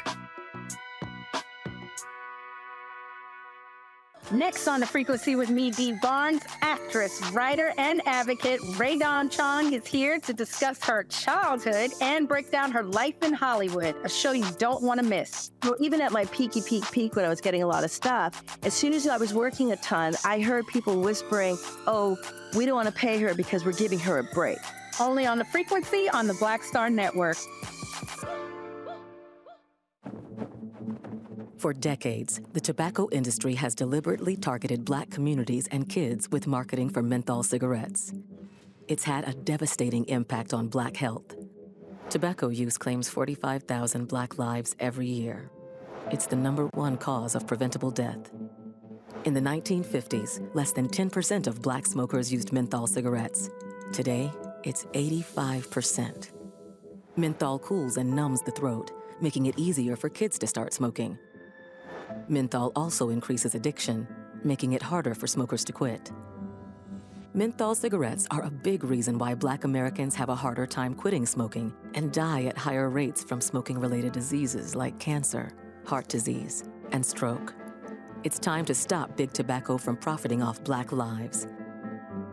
An FDA ban on menthol cigarettes will improve black health, save lives, and protect future generations from addiction. Learn more at tobaccofreekids.org slash ban menthol. Next on the frequency with me, Dee Barnes, actress, writer, and advocate Rae Dawn Chong is here to discuss her childhood and break down her life in Hollywood, a show you don't want to miss. Well, even at my peaky peak peak when I was getting a lot of stuff, as soon as I was working a ton, I heard people whispering, oh, we don't want to pay her because we're giving her a break. Only on the frequency on the Black Star Network. When you talk about blackness and what happens in black culture, we're about covering these things that matter to us, uh, speaking to our issues and concerns. This is a genuine people powered movement. There's a lot of stuff that we're not getting. You get it, and you spread the word. We wish to plead our own cause too long have others spoken for us. We cannot tell our own story if we can't pay for it. This is about uh, covering us. Invest in black owned media. Your dollars matter. We don't have to keep asking them to cover our stuff. So please support us in what we do, folks. We want to hit 2,000 people, $50 this month, raise $100,000. We're behind 100,000, so we want to hit that. Y'all money makes this possible. Check some money orders. Go to PO Box 57196, Washington, D.C. 20037 0196. The Cash App is dollar sign RM Unfiltered. PayPal is R Martin Unfiltered. Venmo is RM Unfiltered. Zelle is Roland at RolandSMartin.com. My early days on the road, I learned, well, first of all, as a musician, uh, I studied not only uh, piano, but I was also drummer and percussion. I was all city percussion as well. So I was one of the best in the city on percussion. There you go. Also studied uh, trumpet, uh, cello, violin, and bass, and any other instrument I could get my hand on. Mm-hmm. And, and, and with that study, I learned again what was for me. I learned to what, what it meant to do what the instruments in the orchestra meant to each other in the relationships. Right. So that prepared me to be a leader. That prepared me to lead orchestras and to conduct orchestras. That prepared me to know uh, to be a leader of men, they have to respect you and know that you know the music. You have to be the teacher of the music. You have to know the music better than anybody. There you go. Right? So you can't walk in unprepared.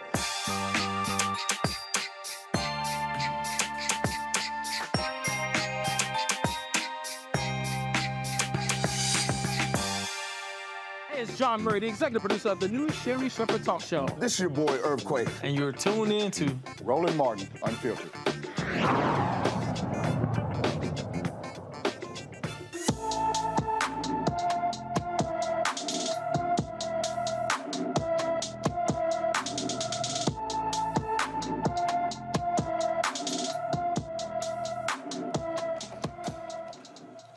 Jay Veal has been missing from Killeen, Texas since June 29th. The 13 year old is five feet tall, weighs 98 pounds, with brown hair and brown eyes. Anyone with information about Jayla Veal is urged to call the Killeen, Texas Police Department at 254 501 8830. 254 501 8830. New York federal judge rejects a request to change her ruling allowing NFL coach Brian Flores' racial discrimination lawsuit to proceed to trial. Uh, the decision allowed Flores to sue the NFL and three of its teams, the Denver Broncos, New York Giants, and the Houston Texans, over allegations of discrimination against him and other black coaches. Flores, currently serving as a defensive coordinator for the Minnesota Vikings, filed the lawsuit in February of 2022, claiming the league's hiring and promotion practices were plagued with racism. Judge Valerie Caproni said the coach's experiences raised profound concerns about the league's history of systematic discrimination against black players, coaches, and managers. A trial date has not been scheduled.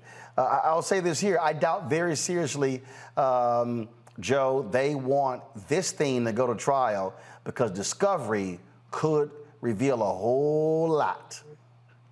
Yeah, discovery could be damning. And then the other part is in a league that's 70% black uh, uh, black players, uh, and I believe 30 franchises. And around the time Brian Flores filed this, there was one black coach. If there is a precedent that goes all the way to trial, it's going to turn the NFL's coaching ranks upside down. And I'm not sure they want that either. So they're better off settling the case and not having something hard and fast that actually changes the law permanently so that perhaps on its face, by virtue of there having just one black coach under these circumstances, uh, it's not going to pass the smell test. And if there is a precedent uh, that Brian Flores wins, uh, it has the uh, it has the potential to turn things on its ear. You know, but the thing here, Mustafa, uh, that uh, you know is important. They they need to be on the record. Remember, they sell the Colin Kaepernick lawsuit. We just saw Dan Snyder. Uh, where after the team was sold, they admitted how he withheld millions from other NFL teams, uh, how he sexually harassed an employee, uh, and he was heavily involved uh, in uh, in all sort of other shenanigans. And so these owners have always protected each other when it comes to their dirt. Their dirt. I would really hope this thing goes to trial. Yeah, I'm the exact same way. You know, it's easy for these billionaires uh, to write checks. Um, to you know make sure that things disappear, but we really need to once again put the light of day on these issues and make sure that people understand the dynamics that have been going on behind the scenes. We saw, you know, before how they used to say, well, you know, you can't be a quarterback because you don't have the intelligence because you're African American. And then, of course, we, you know, made sure that we broke that glass ceiling. Uh, now we just got to make sure that the, you know, these things that are happening in relationship to coaches and, uh, and even ownership begins to change. Um, it's just greatly frustrating, Joe uh, to continue to see these things happen over and over and over again uh, in this league not be held accountable, and they just simply keep raking in the billions of dollars. Yeah, and it continues to perpetuate. And uh, so the question becomes, uh, you know, do we ever get to the point? You know, back before social media uh, and back before uh, desegregation, you know, and you know, in the, in the, in the 50s and the 60s, you had a, a unifying thing. I might not like this brother next to me, but none of us can ride the bus. There you go, unifying thing. And so therefore, here's what we will do: there will be an economic effect and we will shut this thing down. So a lot of people will change policy because they're choked economically. A lot of people will change policy because they're moved by the heart. But one way or the other, policy changes. The question becomes, can something like this really change with the players themselves rising up, taking a stand, doing something that undercuts the finances of the league in a very fundamental way because it's probably going to take something like that to have a permanent, lasting, sustainable change. Uh, indeed, indeed. Uh, do we have Lauren back? Lauren, uh, your assessment um, uh, on this uh, Brian Flores uh, lawsuit, the judge saying, no, nah, we're moving forward.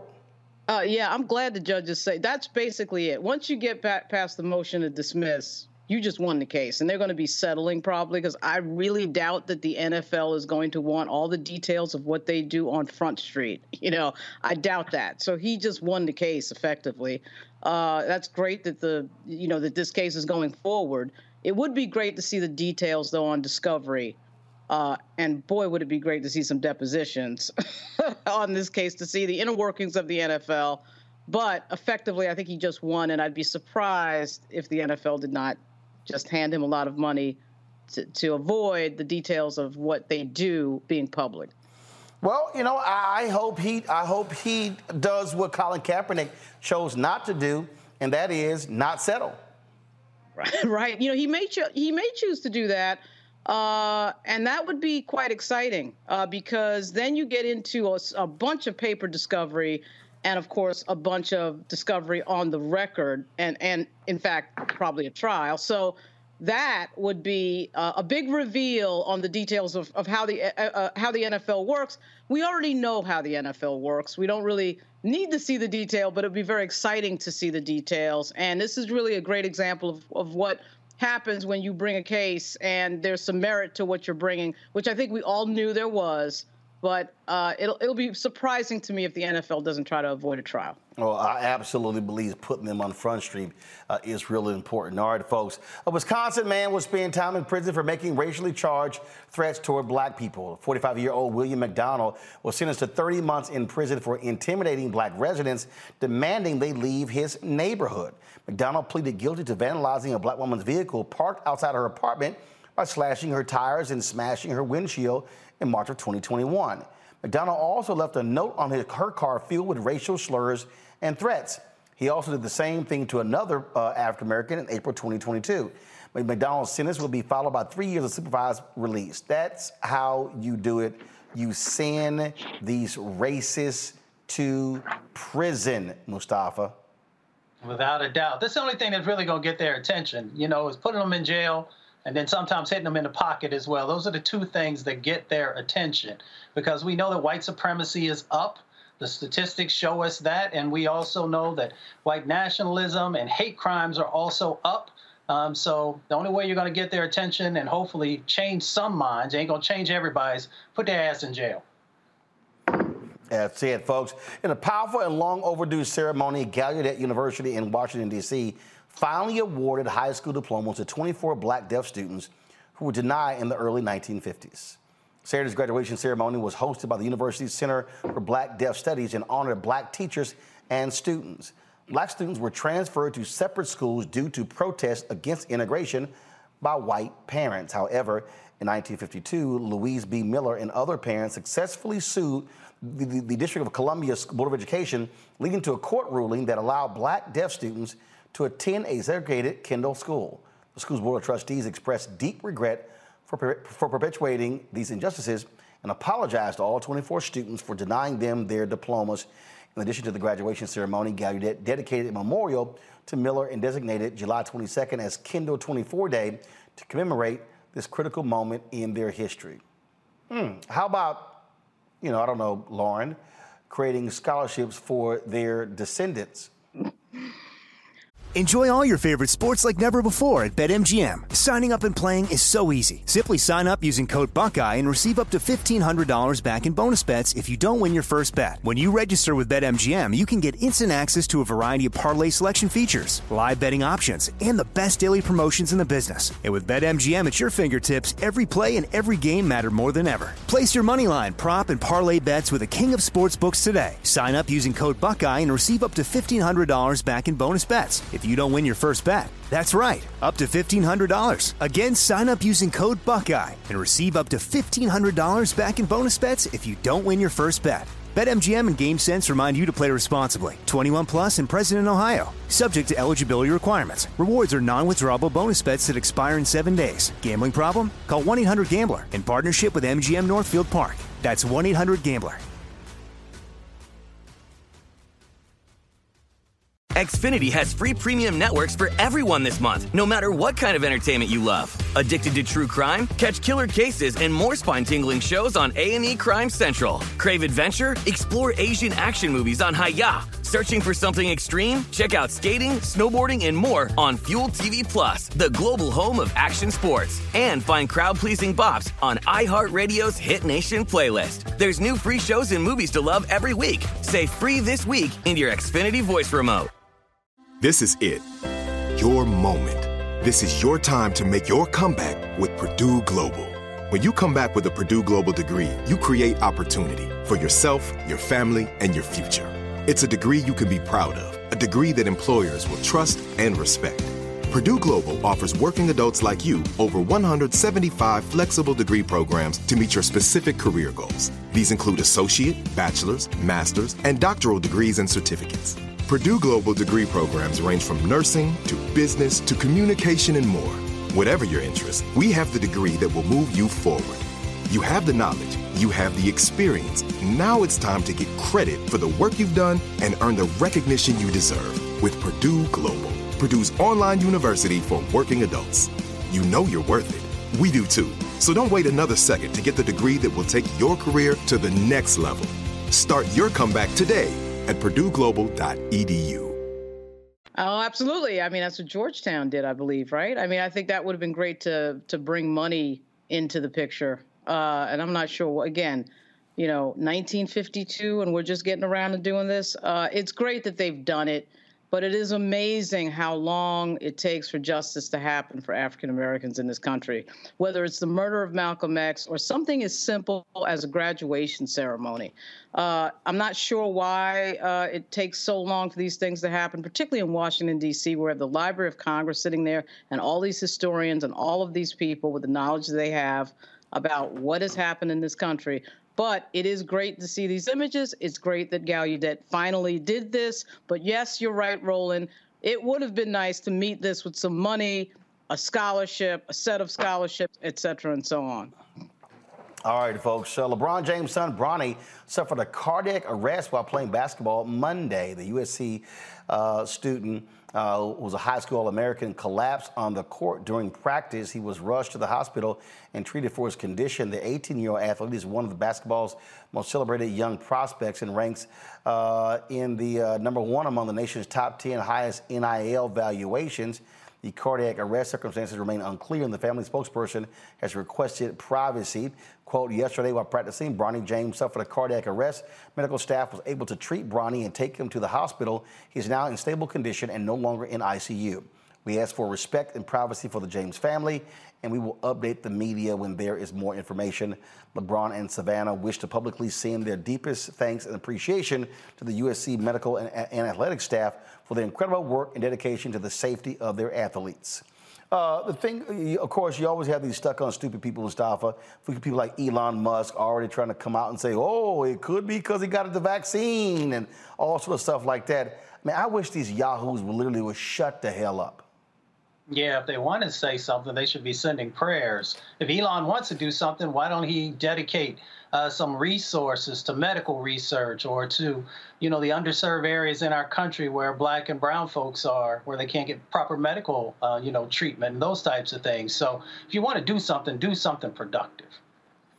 Well, how about this, Elon? Pay the black workers in Africa who you fired.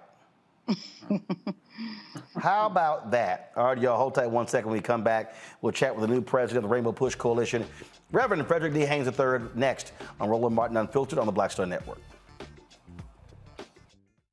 When you talk about blackness and what happens in black culture, we're about covering these things that matter to us, uh, speaking to our issues and concerns. This is a genuine people powered movement. There's a lot of stuff that we're not getting. You get it, and you spread the word. We wish to plead our own cause too long have others spoken for us. We cannot tell our own story if we can't pay for it. This is about uh, covering us. Invest in black owned media. Your dollars matter. We don't have to keep asking them to cover our stuff. So please support us in what we do, folks. We want to hit 2,000 people, $50 this month, raise $100,000. We're behind 100,000, so we want to hit that. Y'all money makes this possible. Check some money orders. Go to PO Box 57196, Washington, D.C. 20037 0196. The Cash App is dollar sign RM Unfiltered. PayPal is R Martin Unfiltered. Venmo is RM Unfiltered. Zelle is Roland at RolandSMartin.com. On the next Get Wealthy with me, Deborah Owens, America's Wealth Coach, financial literacy. Without it, wealth is just a pipe dream. And yet, Half of our schools in this country don't even teach it to our kids.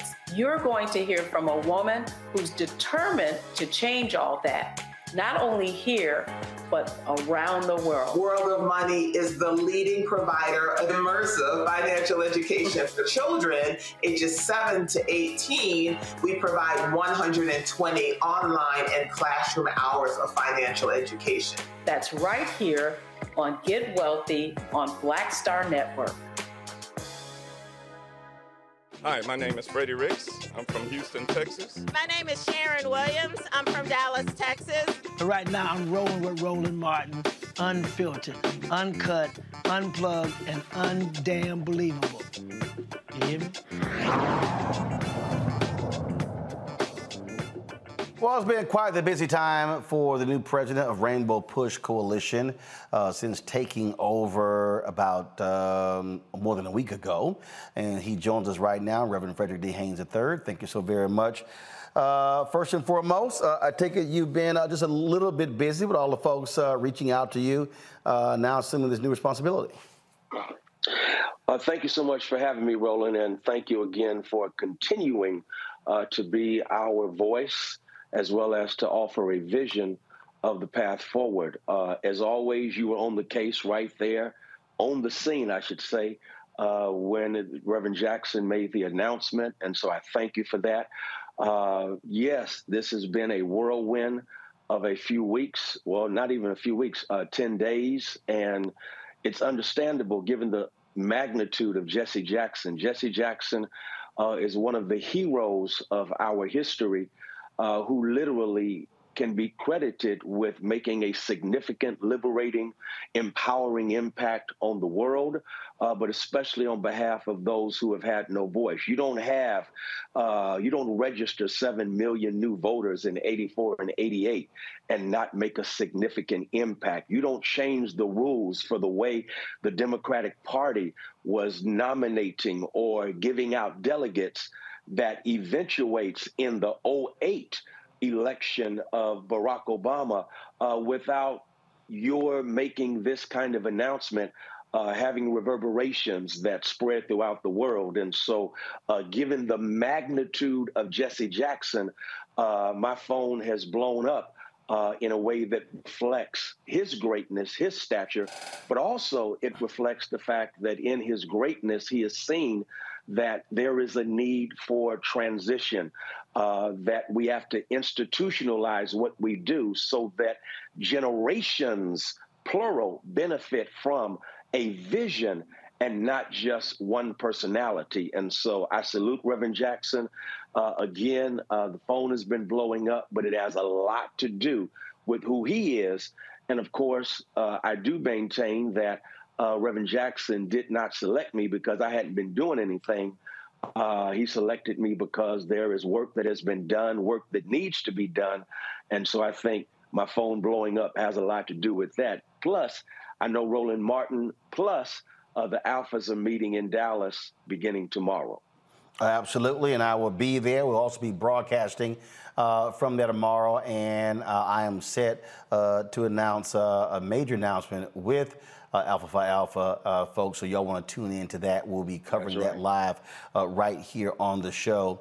When we talk about priorities, you know, what do you see as the top two priorities you have moving forward? Well, sadly, the priorities that Jackson was articulating and working toward in 73 still are apropos in 2023. Number one, economic justice. Uh, as you well know, Operation Breadbasket birthed out of the Southern Christian Leadership Conference and the vision of Dr. King to push for economic justice, especially for people who had fought so hard for civil rights but did not have civil rights. There's that classic uh, scene in the movie Selma where King uh, is greeted by Ralph Abernathy trying to lift his spirits by saying, you know, keep your eyes on the prize. He said, What prize, Ralph? Uh, what is a prize if we can integrate a lunch counter, but we don't have the money to buy a hamburger and we don't have the education to read the menu. And so I think those uh, are priorities that speak to where we are in 2023. And that is, we do need economic justice. Economic justice, when you think about the fact, what, 2053, uh, Roland, uh, our net wealth as a people will be at zero, it's forecasted. Not only that, uh, but when you think about the fact that right now, uh, the wealth gap between blacks and whites is at 10 to 1. And so we have a responsibility to carry on that legacy. As Jesse said back in the day, we don't need charity, we want parity that comes through equality of opportunity. We need equity. That is what we need. So the fight for economic justice is going to continue as we fight those economic predators that prey on our community. But at the same time, uh, we recognize, for example, in a state like Texas, where uh, we are based, that uh, procurement opportunities for black businesses is at less than 1%.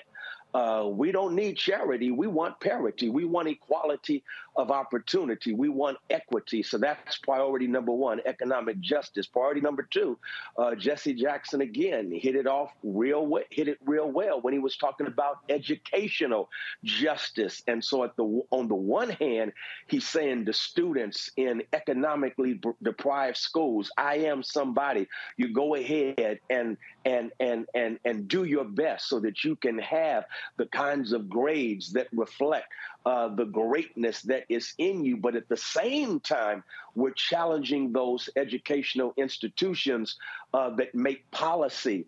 Uh, and so we see in Florida, we see in Texas an all out war on the education of our students. And so those have to be the priorities. But Roland, I've got to add one more because it reflects where we are now. And that is we've got to have an agenda for environmental justice because the bottom line is the planet is experiencing a slow burn. That means our communities are on fire because of the war on the war on the environment, and the war on the environment has our communities on the front lines of catching ecological hail and the ecological hail we are catching again we must wage war against it. And so that reflects not only what rainbow push has done but what we need to continue to do. Uh, and i'm sure that is uh, music to the ears Mustafa Santiago Ali, uh, who's on our pan- panel, former uh, official with the Environmental Protection Agency. Mustafa. Yeah, well, Rev, congratulations, and and I appreciate you talking about the economics and the environment. Um, so folks are going to expect me to talk about the environment, but I'm going to go to the economics. I'm curious. As we see corporations not living up to their sets of commitments after our dear brother George Floyd was murdered, as we see hundreds of billions of dollars from this administration uh, being put out the door, how do we make sure that our communities actually get their fair share? Well, I, I, think again, we take a page from what was done back in the day, and that is we know we have economic strength in terms of our consumer spending.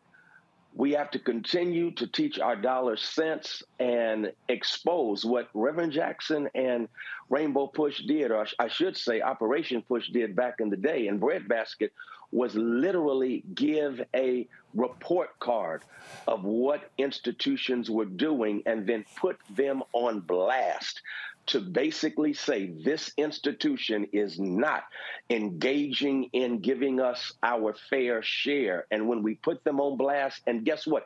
They did that back in the day, Mustafa, without social media without a cell phone. We have access now.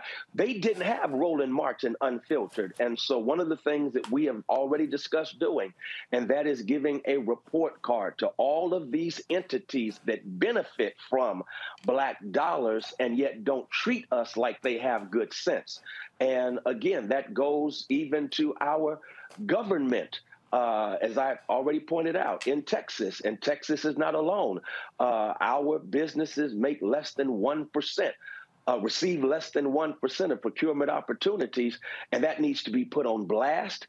Uh, that needs to be something that we rally against. And again, we have a friend in the White House, supposedly, who says, I'm going to have your back. One way of having our back is what's happening with our resources in our hands. And so we're going to put that on blast because, again, that's the rootage that we come from, and we can still reap fruitage if we use those old and try and proven methods. Uh, I think you're right. I mean, uh, uh, the, the NAACP used to do that under uh, President Kweisi Mfume.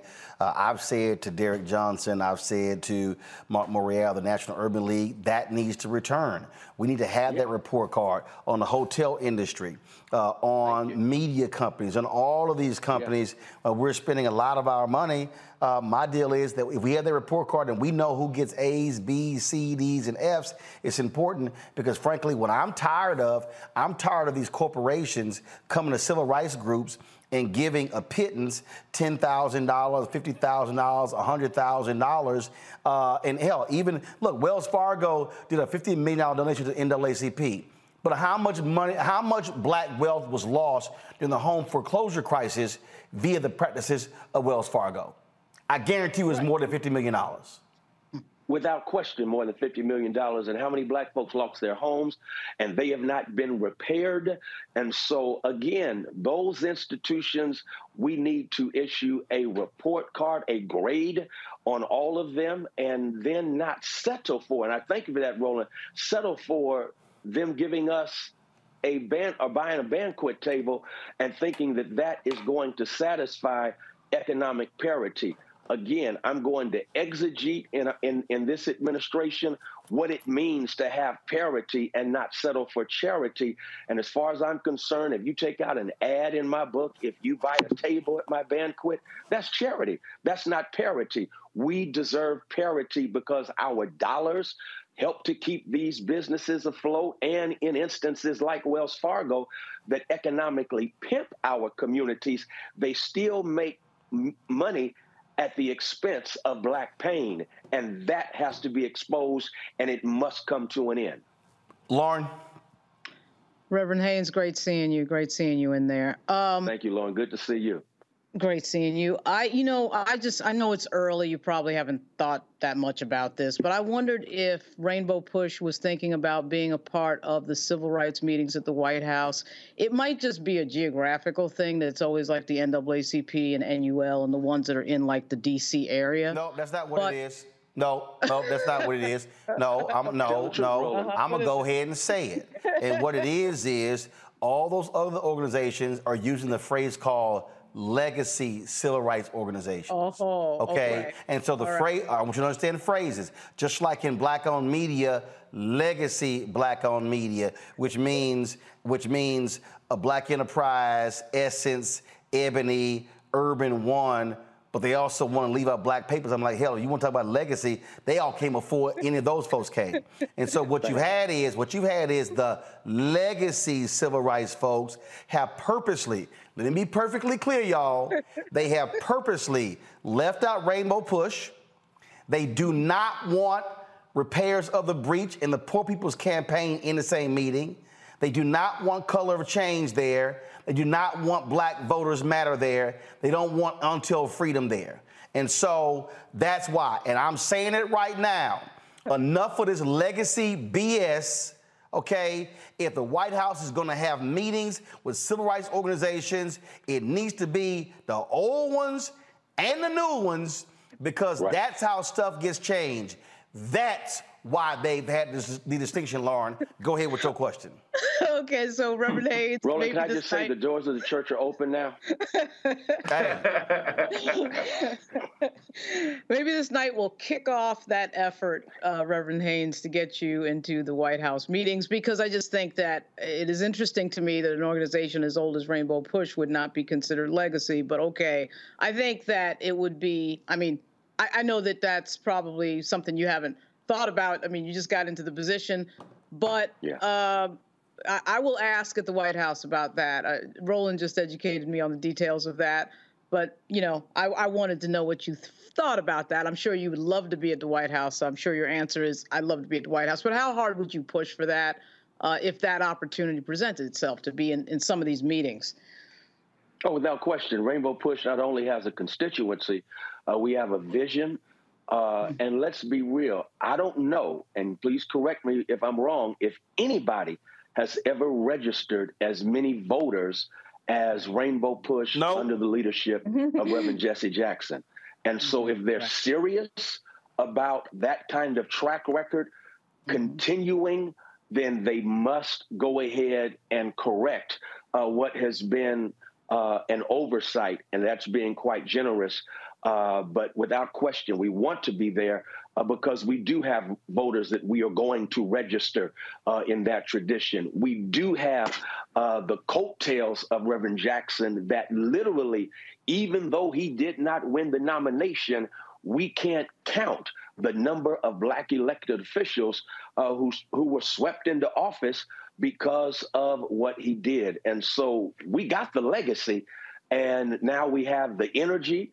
Uh, we have the wisdom and we and we have the connects with the community, and so we we deserve a seat there at the table. And uh, we also have the Shirley Chisholm spirit that says if we don't get our own seat at the table, uh, we do have chairs. Enjoy all your favorite sports like never before at BetMGM. Signing up and playing is so easy. Simply sign up using code Buckeye and receive up to $1,500 back in bonus bets if you don't win your first bet. When you register with BetMGM, you can get instant access to a variety of parlay selection features, live betting options, and the best daily promotions in the business. And with BetMGM at your fingertips, every play and every game matter more than ever. Place your moneyline, prop, and parlay bets with the king of sportsbooks today. Sign up using code Buckeye and receive up to $1,500 back back in bonus bets if you don't win your first bet. That's right, up to $1,500. Again, sign up using code Buckeye and receive up to $1,500 back in bonus bets if you don't win your first bet. BetMGM and GameSense remind you to play responsibly. 21 plus and present in Ohio. Subject to eligibility requirements. Rewards are non-withdrawable bonus bets that expire in seven days. Gambling problem? Call 1-800-GAMBLER in partnership with MGM Northfield Park. That's 1-800-GAMBLER. Xfinity has free premium networks for everyone this month, no matter what kind of entertainment you love. Addicted to true crime? Catch killer cases and more spine-tingling shows on A&E Crime Central. Crave adventure? Explore Asian action movies on Hi-YAH. Searching for something extreme? Check out skating, snowboarding, and more on Fuel TV Plus, the global home of action sports. And find crowd-pleasing bops on iHeartRadio's Hit Nation playlist. There's new free shows and movies to love every week. Say free this week in your Xfinity voice remote. This is it. Your moment. This is your time to make your comeback with Purdue Global. When you come back with a Purdue Global degree, you create opportunity for yourself, your family, and your future. It's a degree you can be proud of, a degree that employers will trust and respect. Purdue Global offers working adults like you over 175 flexible degree programs to meet your specific career goals. These include associate, bachelor's, master's, and doctoral degrees and certificates. Purdue Global degree programs range from nursing to business to communication and more. Whatever your interest, we have the degree that will move you forward. You have the knowledge, you have the experience. Now it's time to get credit for the work you've done and earn the recognition you deserve with Purdue Global, Purdue's online university for working adults. You know you're worth it. We do too. So don't wait another second to get the degree that will take your career to the next level. Start your comeback today at purdueglobal.edu. We can bring. Uh, absolutely. Uh, Joe? Reverend, congratulations on uh, your uh, uh, position. Uh, clearly, this is an obvious and and and uh, a good uh, you know evolution of your leadership, long-standing. So you talked about this a, a bit previously. I'm not going to change my question and maybe get a little bit more. Talk about energy and urgency. The way that I see it. Uh, you know, uh, the urgency hopefully would create the energy towards working towards a goal. How do we take this incredible legacy? You know, uh, most black politicians of consequence, particularly on the national level, have Jesse Jackson to thank. Local politicians, et cetera, people all over the place. There's right. no question about that. Right. How do we take advantage of that legacy, but at the same time, without being sheepish, use the opportunity that transition creates to give us yeah. both the energy and the urgency that allows Rainbow Push to get a new look, not only of its yeah. historical significance, but of what needs to happen right now. And thank you for that question. Uh, a, I must say, with gratitude, that the energy uh, that has been coming our way since the announcement uh, a week ago Sunday has been gratifying it's been strong. And in our meetings at Rainbow Push, uh, we have discussed harnessing this energy, and especially as you've noted, in light of the state of emergency that we find ourselves in as a nation, as a community, which should really fuel our sense of urgency in addressing the issues that are happening and hitting our communities right now. It's crystal clear the Supreme Court is waging war on justice. And not only are they waging war on justice, but the Supreme Court, while waging war on justice, a part of justice has to do with accountability. They won't even hold accountable members of the court who are engaged in unethical practices. Uh, you know, of course, I'm in Dallas, and uh, Clarence Thomas has a sugar daddy who is pimping him.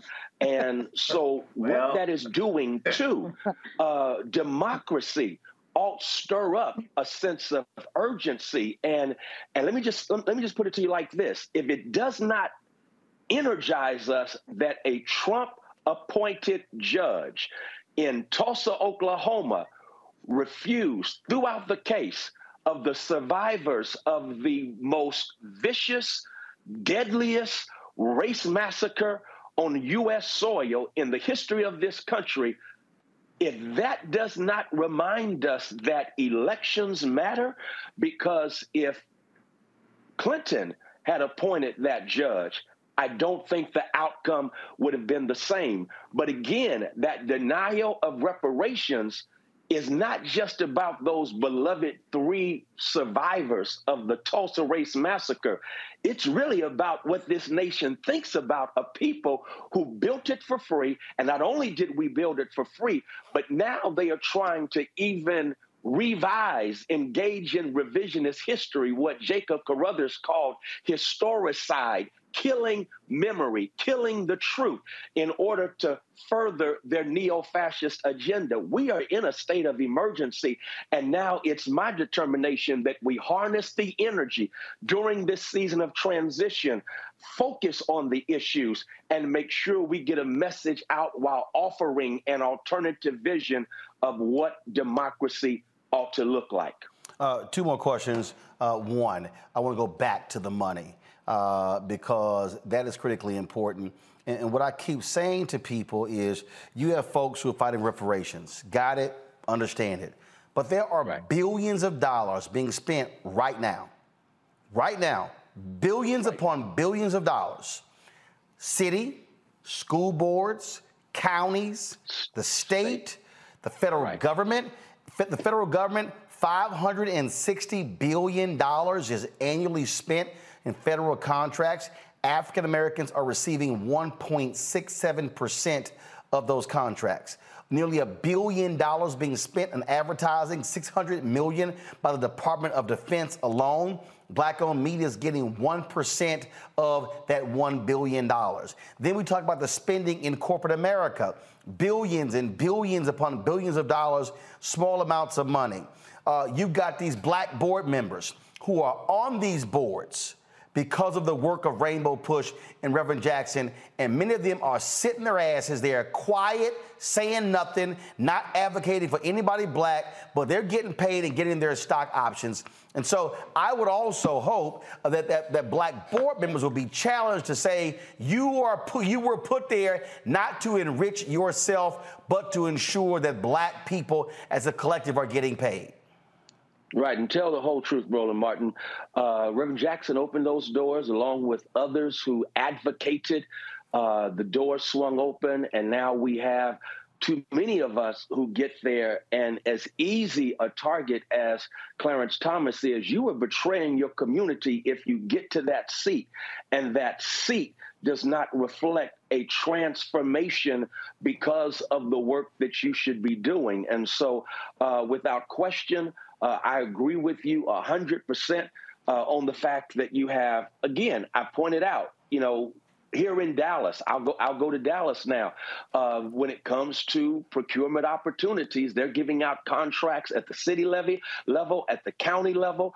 Uh, I just saw a report at the county level, the DFW Airport, the Dallas Community College District, uh, and other entities of the county. When it comes to the money they take in it's in, of course, the billions of dollars. I think the report said 25 to 30 billion dollars. And yet, when it comes to contracts and opportunities, we are making at 1% of that, even though we are one third of the population in the county. And so we're going to expose that, not only expose that, but do all we can to turn up the heat so that they can see the light. You're so right, Roland. There is money out there that is jumping over our communities and continuing to go into the same greedy hands. And that pipeline has to come to a stop and has to be diverted to the communities of those who have done so much for this country, again, without receiving the kind of reciprocity that we deserve. You mentioned um, voter turnout, registered people to vote in Texas in 2022. 75% of all voters 30 and under did not vote in the election. If right. 25% of them had voted, Greg Abbott ain't governor and Dan Patrick, he's not lieutenant governor. Uh, you right. have you today. You have fewer African Americans who self-identify as Democrat, although they lean Democrat and vote that way.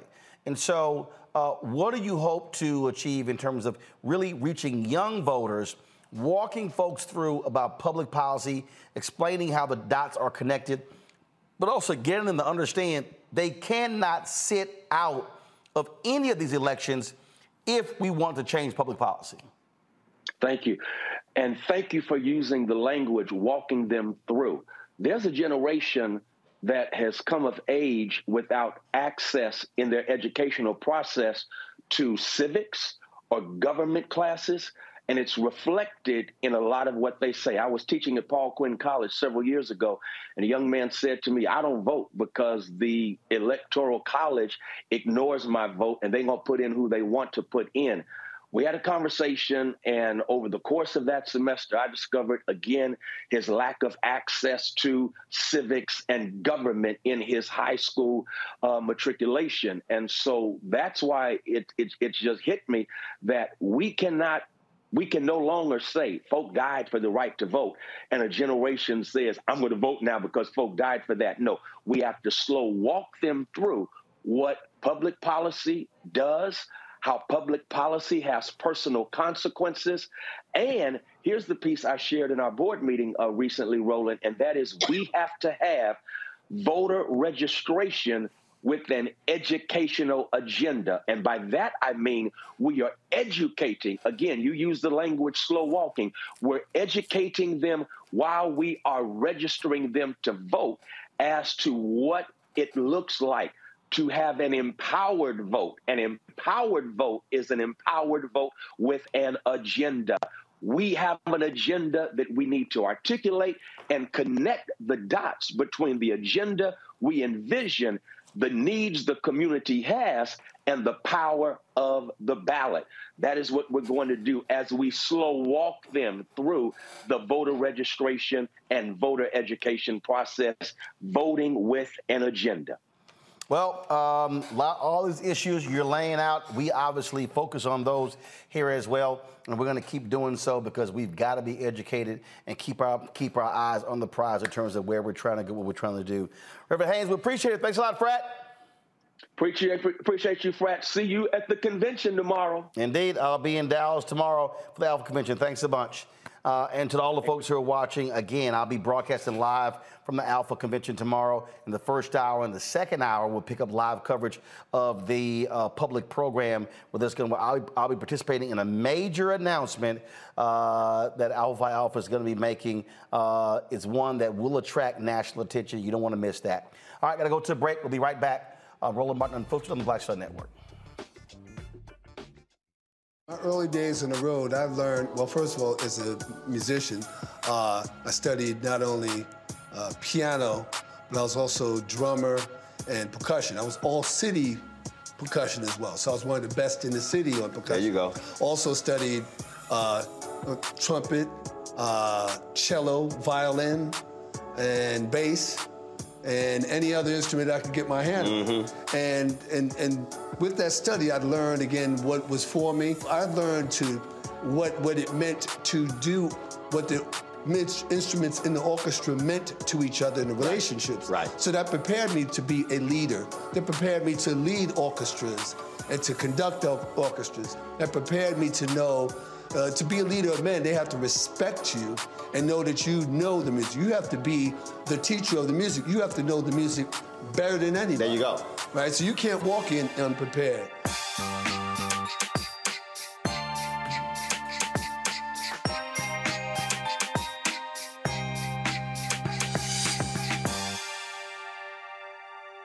Hatred on the streets. A horrific scene, a white nationalist rally that descended into deadly violence. White people are losing their damn minds. As an angry pro-Trump mob storms the U.S. Capitol, we've seen we're about to see the rise of what I call white minority resistance.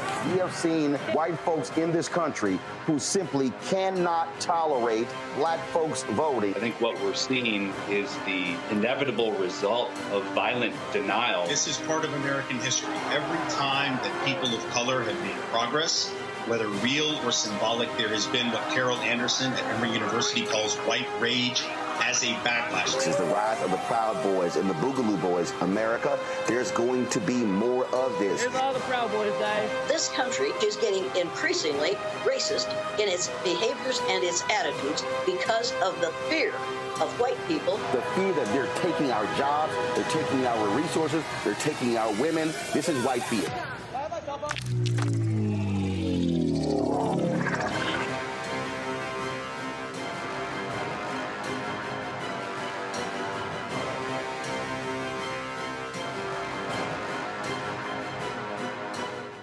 Carl Payne pretending to be Roland Martin. Holla! You ain't got to wear black and gold every damn place, okay? Ooh, I'm an alpha, yay. All right, you're 58 years old. It's over. And you are now watching Roland Martin Unfiltered. Uncut, unplugged, and undamn believable.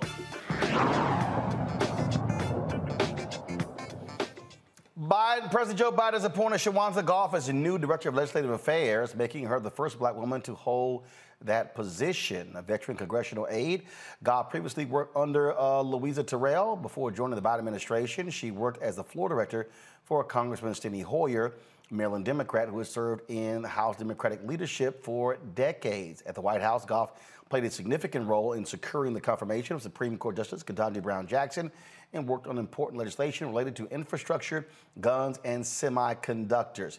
You know, um, uh, Lauren, a lot of people sit here and, and talk about, uh, well, you know, you, you, don't have this and you don't have that. Biden hasn't done this, hasn't done that. But let's just be clear. You got more black folks who are in senior positions in the Biden administration than you had under Obama. yeah, absolutely. I mean, to me, the Ketanji Brown Jackson uh, nomination is is massive, massive Joe Biden activity. Obviously, Shuwanza getting this is fantastic.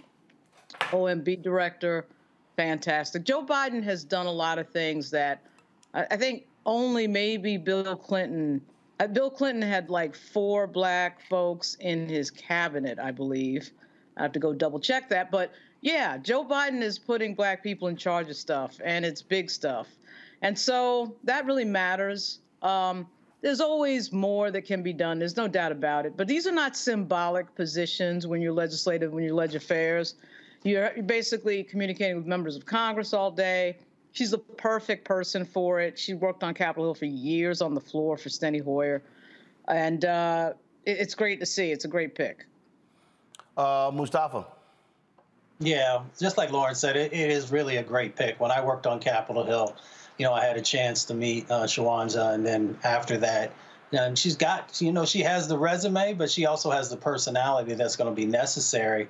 And then just speaking about President Biden, I mean, if you look throughout numerous uh, both uh, agencies and departments, there are black folks uh, who are in very critical positions. So this is another piece to the puzzle that will be uh, important, especially for this last year as they try and get some other things done. Joe. Agreed. I mean, um, she certainly seems to be the right pick. Uh, Biden probably doesn't get as much credit as he deserves for the quality of the appointments that he makes. And even if you go over to judges, uh, there are a lot of folks that have been appointed, um, probably did better job this with, than Obama did in terms of getting people that weren't necessarily uh, big law or along uh, that um, majority acknowledged pedigree line. Uh, Joe Biden has done an excellent job of that. That also means that he listens uh, to his staff, the people that are that, that surround him, uh, including his vice president. So I'm looking forward to her success. She's got her work cut out for her, uh, particularly getting closer to an election. Of course, uh, you know the other side's not going to want to do a whole lot. Uh, but hopefully, Biden would be reelected. This would be this would continue, and there could be some other things that could be accomplished. Uh, indeed, indeed. All right, folks, we appreciate it. Thank you so very much, Joe, Mustafa, Lauren.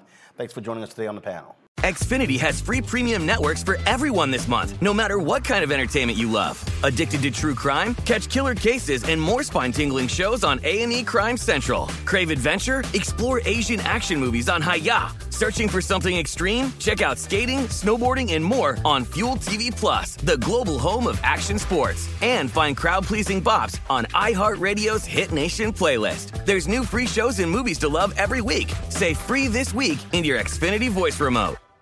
Open a limited time 11 month certificate at Kemba Financial Credit Union. At 5.25% APY, it's more than triple the national average, plus, it's a safe and secure way to grow your money. Visit your local branch or kemba.org slash CD for details. Offer expires May 31st, 2024. APY equals annual percentage yield. Restrictions apply. $500 minimum and $250,000 maximum deposit. Advantage status required. Comparison based on bank rate average. Federally insured by NCUA.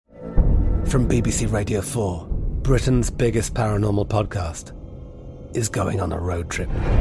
I thought in that moment, oh my God, we've summoned something from this board. This is Uncanny USA. He says, Somebody's in the house, and I screamed. Listen to Uncanny USA wherever you get your BBC podcasts, if you dare.